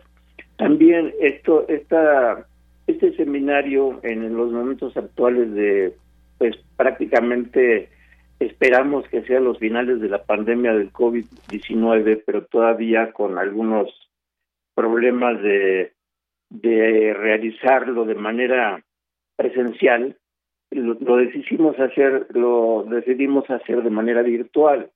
Entonces los participantes van a ingresar a través del, de la plataforma de Zoom y el resto de los asistentes y, y- e interesados lo podrán hacer por YouTube. Muy bien. Bueno, pues ahí dejamos esta invitación para las y los interesados a este seminario de economía urbana y regional, escenarios económicos, política territorial y sus efectos en el desarrollo urbano y regional de México, que ya bien nos explicó el doctor Carlos Bustamante. Pues doctor, muchas gracias por estar aquí y le deseamos todo el éxito en este seminario. Muchísimas gracias a ustedes también y están cordialmente invitados todos los que radioescuchas y los que tradicionalmente nos acompañan en este seminario que eh, esperamos y deseamos, estamos convencidos de que será de gran interés para todos. Muchas gracias. Ya hay la información también en nuestras redes sociales. Gracias, doctor. Buenas tardes. Buenas tardes, hasta luego. Hasta luego, gracias al doctor Carlos Bustamante Lemus, investigador del Instituto de Investigaciones Económicas de la UNAM. Prisma RU. Relatamos al mundo.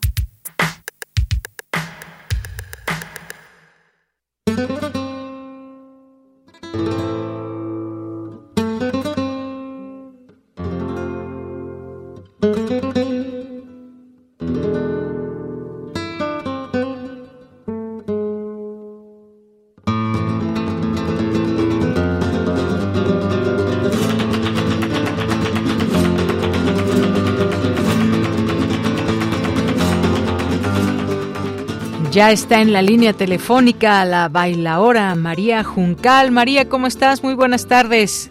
Hola, ¿qué tal? Buenas tardes. Muchas gracias por estar aquí. Y el gusto es mío también, pues platícanos, tenemos una invitación que hacernos para este tablao flamenco, eh, que es un punto muy importante en la Ciudad de México para el movimiento artístico nacional e internacional y que convergen las artes escénicas y nos vas a invitar al flamenco. Pues sí, tengo que invitarles a Juncal Tablo Flamenco eh, con unos espectáculos, mi- con nuestros espectáculos de miércoles a sábado a partir de las nueve y media de la noche con una cocina deliciosa, una experiencia gastronómica de sabores de España muy muy apetecible, la verdad, de, muchísima calidad en todos los sentidos, un espacio que se abre para compartir el, tiempo con el tiempo y las emociones con los espectadores, así que bueno, les esperamos con muchísimo cariño y para, para generar un recuerdo bonito para ellos, para nosotros, para los artistas que vienen de España, para los artistas que ya están aquí, que tienen muchísimo que decir. Claro que sí, y este mes, en este diciembre, se presenta Karime Amaya. Cuéntanos un poco, porque después también abres tu temporada. Cuéntanos de ello, por favor. Pues la verdad es que ahora tenemos la suerte, el lujo y el placer de tener aquí a Karime Amaya. Ella es eh, tiene habla con voz propia, ¿no? Con su con su su, su carrera habla de ella misma, pero no podemos eh, presentarla sin, sin decir que viene de la de, una estirpe de oro del, del flamenco, ¿no? Que es de la de la mítica Carmen Amaya, así que para la casa, la casa se viste de, ahora sí que de oro y grana con, con Karime durante un mes completo, llegó el miércoles, hizo su debut, viene a su propia, a su tierra y, y la verdad es que bueno, estamos ya disfrutando de ella en escena y de todo un cuadro flamenco maravilloso que, que se deja la piel y se deja el corazón como, como solamente puede ser en escena.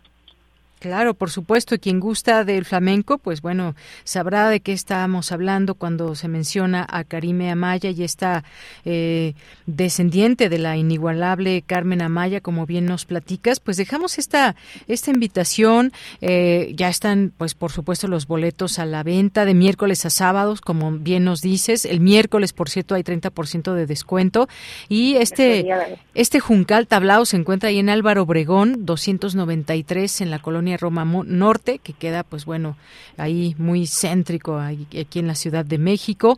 Eh, también está la página de Juncal Tablao Flamenco, que es www.juncaltablaoflamenco.com.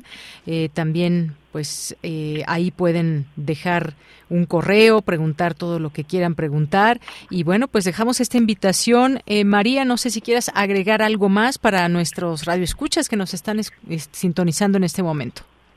pues que los esperamos.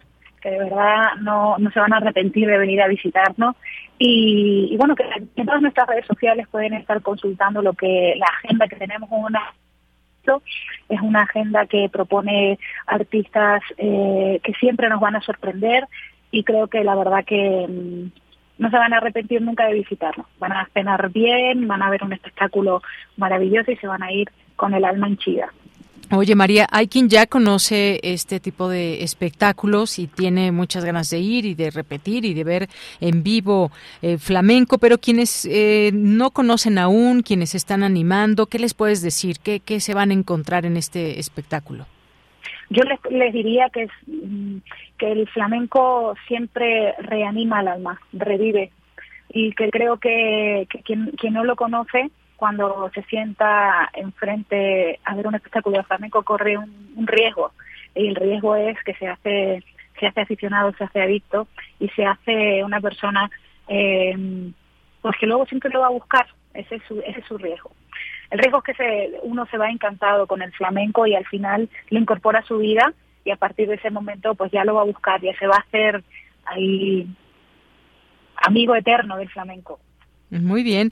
Bueno, pues nos vamos a despedir con un poco más de música de flamenco para que ya empiecen a vibrar ahí en sus, en sus, en sus oídos esta posibilidad y ver el espectáculo, bueno, pues es aún más, eh, más reconfortante y más, eh, mucho más vívido el que puedan asistir. Así que dejamos toda la información en nuestras redes sociales. Yo les repito, es ahí en Álvaro Obregón 293 en Juncal Tablao Flamenco. Y con esto nos despedimos. María Juncal baila ahora. Muchas gracias.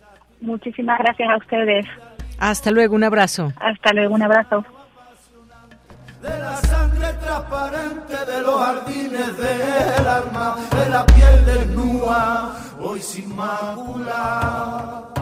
La tierra grita un canto y el aire enmudece, las sombras mueren solas cuando amanece las mejillas dulces de la sutil naturaleza, del instinto descubierto y la imprudente belleza, de la sangre transparente de los jardines del alma, de la piel desnuda, hoy sin mácula.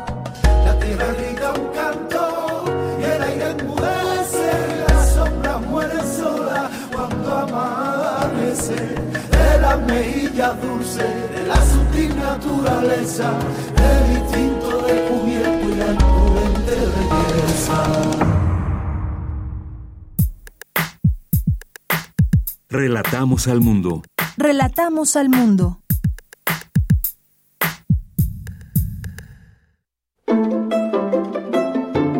Melomanía RU con Dulce Wet.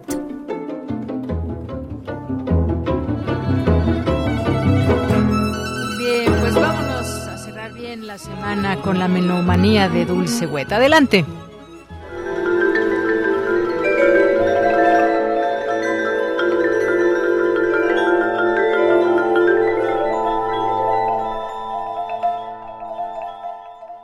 ¿Qué tal? Muy buenas tardes, buen provecho, muy buen viaje. Francisco Ramírez y Dulce Huet les damos la más cordial bienvenida a Melomanía hoy viernes 18 de noviembre del 2022. Tenemos varias invitaciones.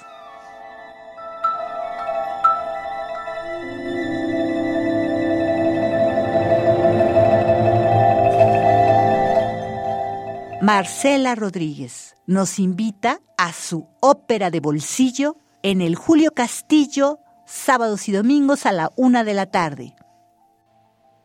Estimado público de la UNAM, mi nombre es Marcela Rodríguez y tengo el gusto de informarles que la compañía Ópera Portátil y el Instituto de Bellas Artes presentan nuestra ópera de grillos y chicharras, compuesta por mí, Marcela Rodríguez, y por Joni Delgado, con la producción y cantante Catalina Pereda. Esta ópera es para toda la familia, desde niños de 3 y 4 años para arriba, abuelos, padres, tíos, están todos invitados del 19 de noviembre al 18 de diciembre, los sábados y domingos a la una en el Teatro Julio Castillo del Teatro del Bosque. Los esperamos con muchas ganas.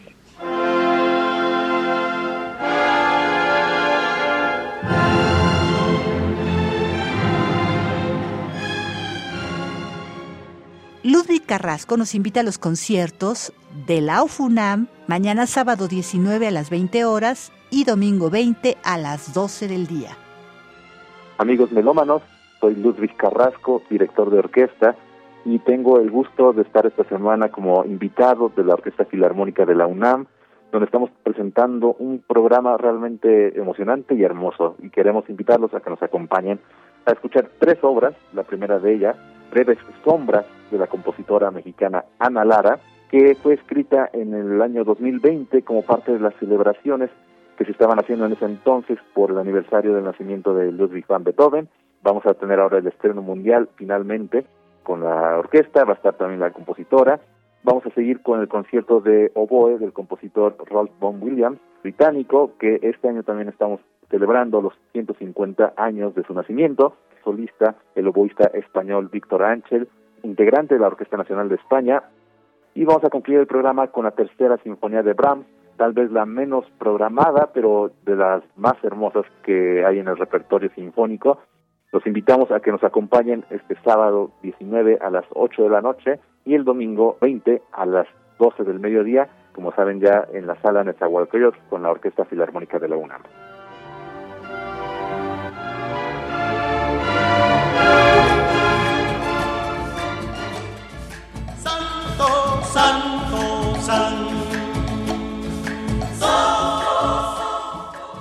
Cristian Gomer como director invitado de la Orquesta de Cámara de Bellas Artes y junto con su ensamble solistas de Bellas Artes interpreta la Misa Cubana de José María Vitier en el Conservatorio Nacional a las 12 del día. ¿Qué tal, melómanos y melómanas de Prisma RU? Les saluda su amigo Cristian Gómez. Estoy aquí en esta ocasión para invitarles a este domingo 20 de noviembre a las 12 del día, al mediodía, en la sala Silvestres Revueltas del Conservatorio Nacional de Música, a acompañarnos en la presentación que tendremos de la Misa Cubana de José María Vitia. Vamos a estar en el escenario la Orquesta de Cámara de Bellas Artes y Solitas Ensamble de Bellas Artes en una colaboración. La Universidad vuelto tradicional de cada año. Este año escogimos esta misa, la Misa Cubana de José María Vitia. Es una obra fantástica que les quiero recomendar, que mezcla la tradición cubana con la tradición de la música sacra. El resultado es una música muy interesante, muy sabrosa, con ritmos afrocaribeños entremezclados con algo de música barroca y con la tradicional música sacra de misa. El resultado es fantástico y pocas veces se presenta en nuestro país, solo lo quisimos hacer en domingo. La entrada es gratuita, los invitamos a que nos acompañen 12 del día, domingo 20 de noviembre, Conservatorio Nacional de Música, Sala Silvestre de Misa Cubana con la Orquesta de Cámara de Bellas Artes y Solistas Ensamble de Bellas Artes. En el nombre del Señor, en las alturas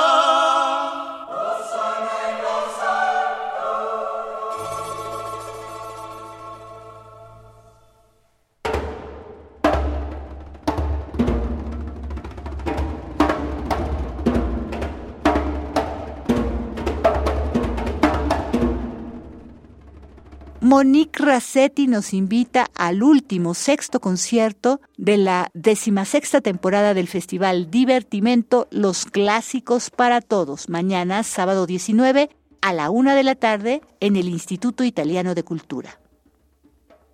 Queridos amigos melómanos y melómanas de Prisma RU, muy buenas tardes. Aquí Monique Rassetti en el micrófono. Soy la directora del Festival Internacional Divertimento, bajo el lema de los clásicos para todos. Es un gran gusto presentar a ustedes esta decimosexta temporada del festival.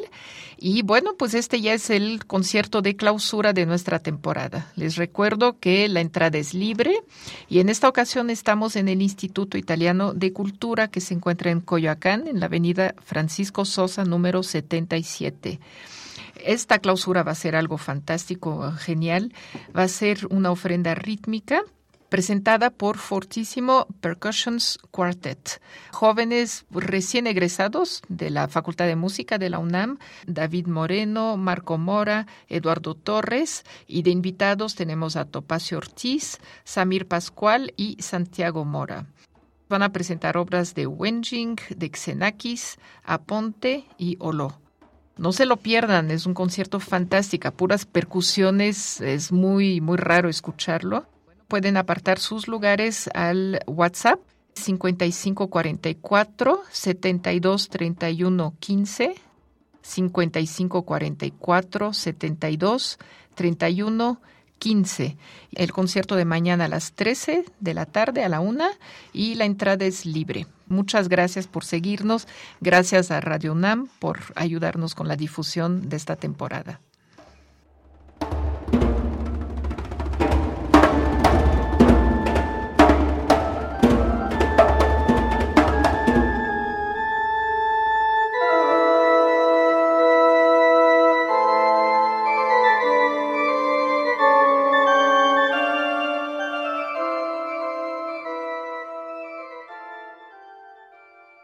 Gustavo Delgado nos invita al concierto del próximo domingo 20 en la Ciudad de México a las 15 horas. Centro Amao San Agustín, entrada libre. Estimados amigos melómanos, me es grato estar con ustedes el día de hoy nuevamente. Soy Gustavo Delgado Parra. Estamos celebrando el 30 aniversario del Festival Internacional del Órgano Barroco. Empezó desde octubre hasta el 18 de diciembre. Quiero invitarlos justamente el día de hoy para que pasado mañana, el domingo 20 de noviembre, a las 15 horas, en la parroquia de San Agustín, centro del órgano Amado San Agustín, aquí en la Ciudad de México, nos acompañen. Tendremos la presencia de Claudio Astronio, un gran clavecinista, organista y director que dice regularmente su ensamble Armonía Mundi con instrumentos originales.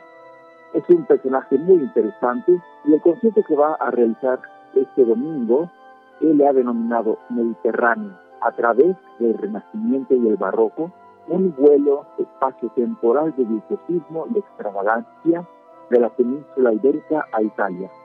Un programa interesantísimo, básicamente con música del Renacimiento y algunas obras del Barroco temprano. Esperamos que estén con nosotros este domingo.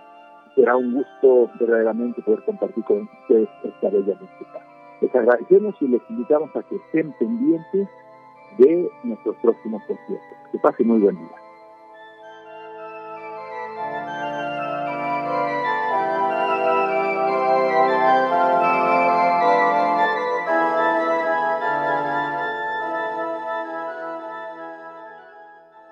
Agradecemos enormemente su presencia, escucha, sintonía y les deseamos, Francisco Ramírez y Dulce Wet, un largo, provechoso, divertido y luminoso fin de semana.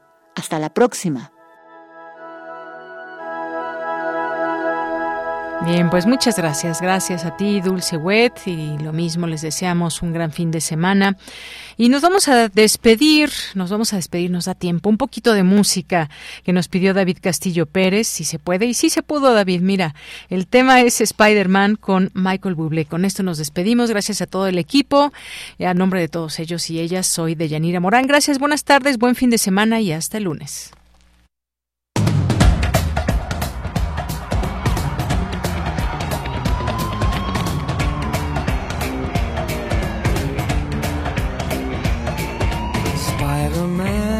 Spider-Man does whatever a spider can. Spins a web any size, catches thieves just like flies. Look out, here comes the Spider-Man. Is he strong? Listen, buddy, he's got radioactive blood.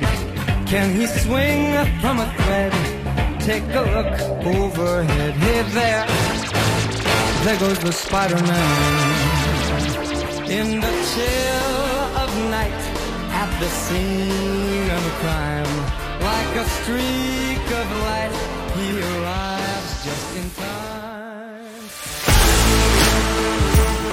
Radio UNAM presentó Prisma RU. Una mirada universitaria sobre los acontecimientos actuales. RU. Relatamos al mundo.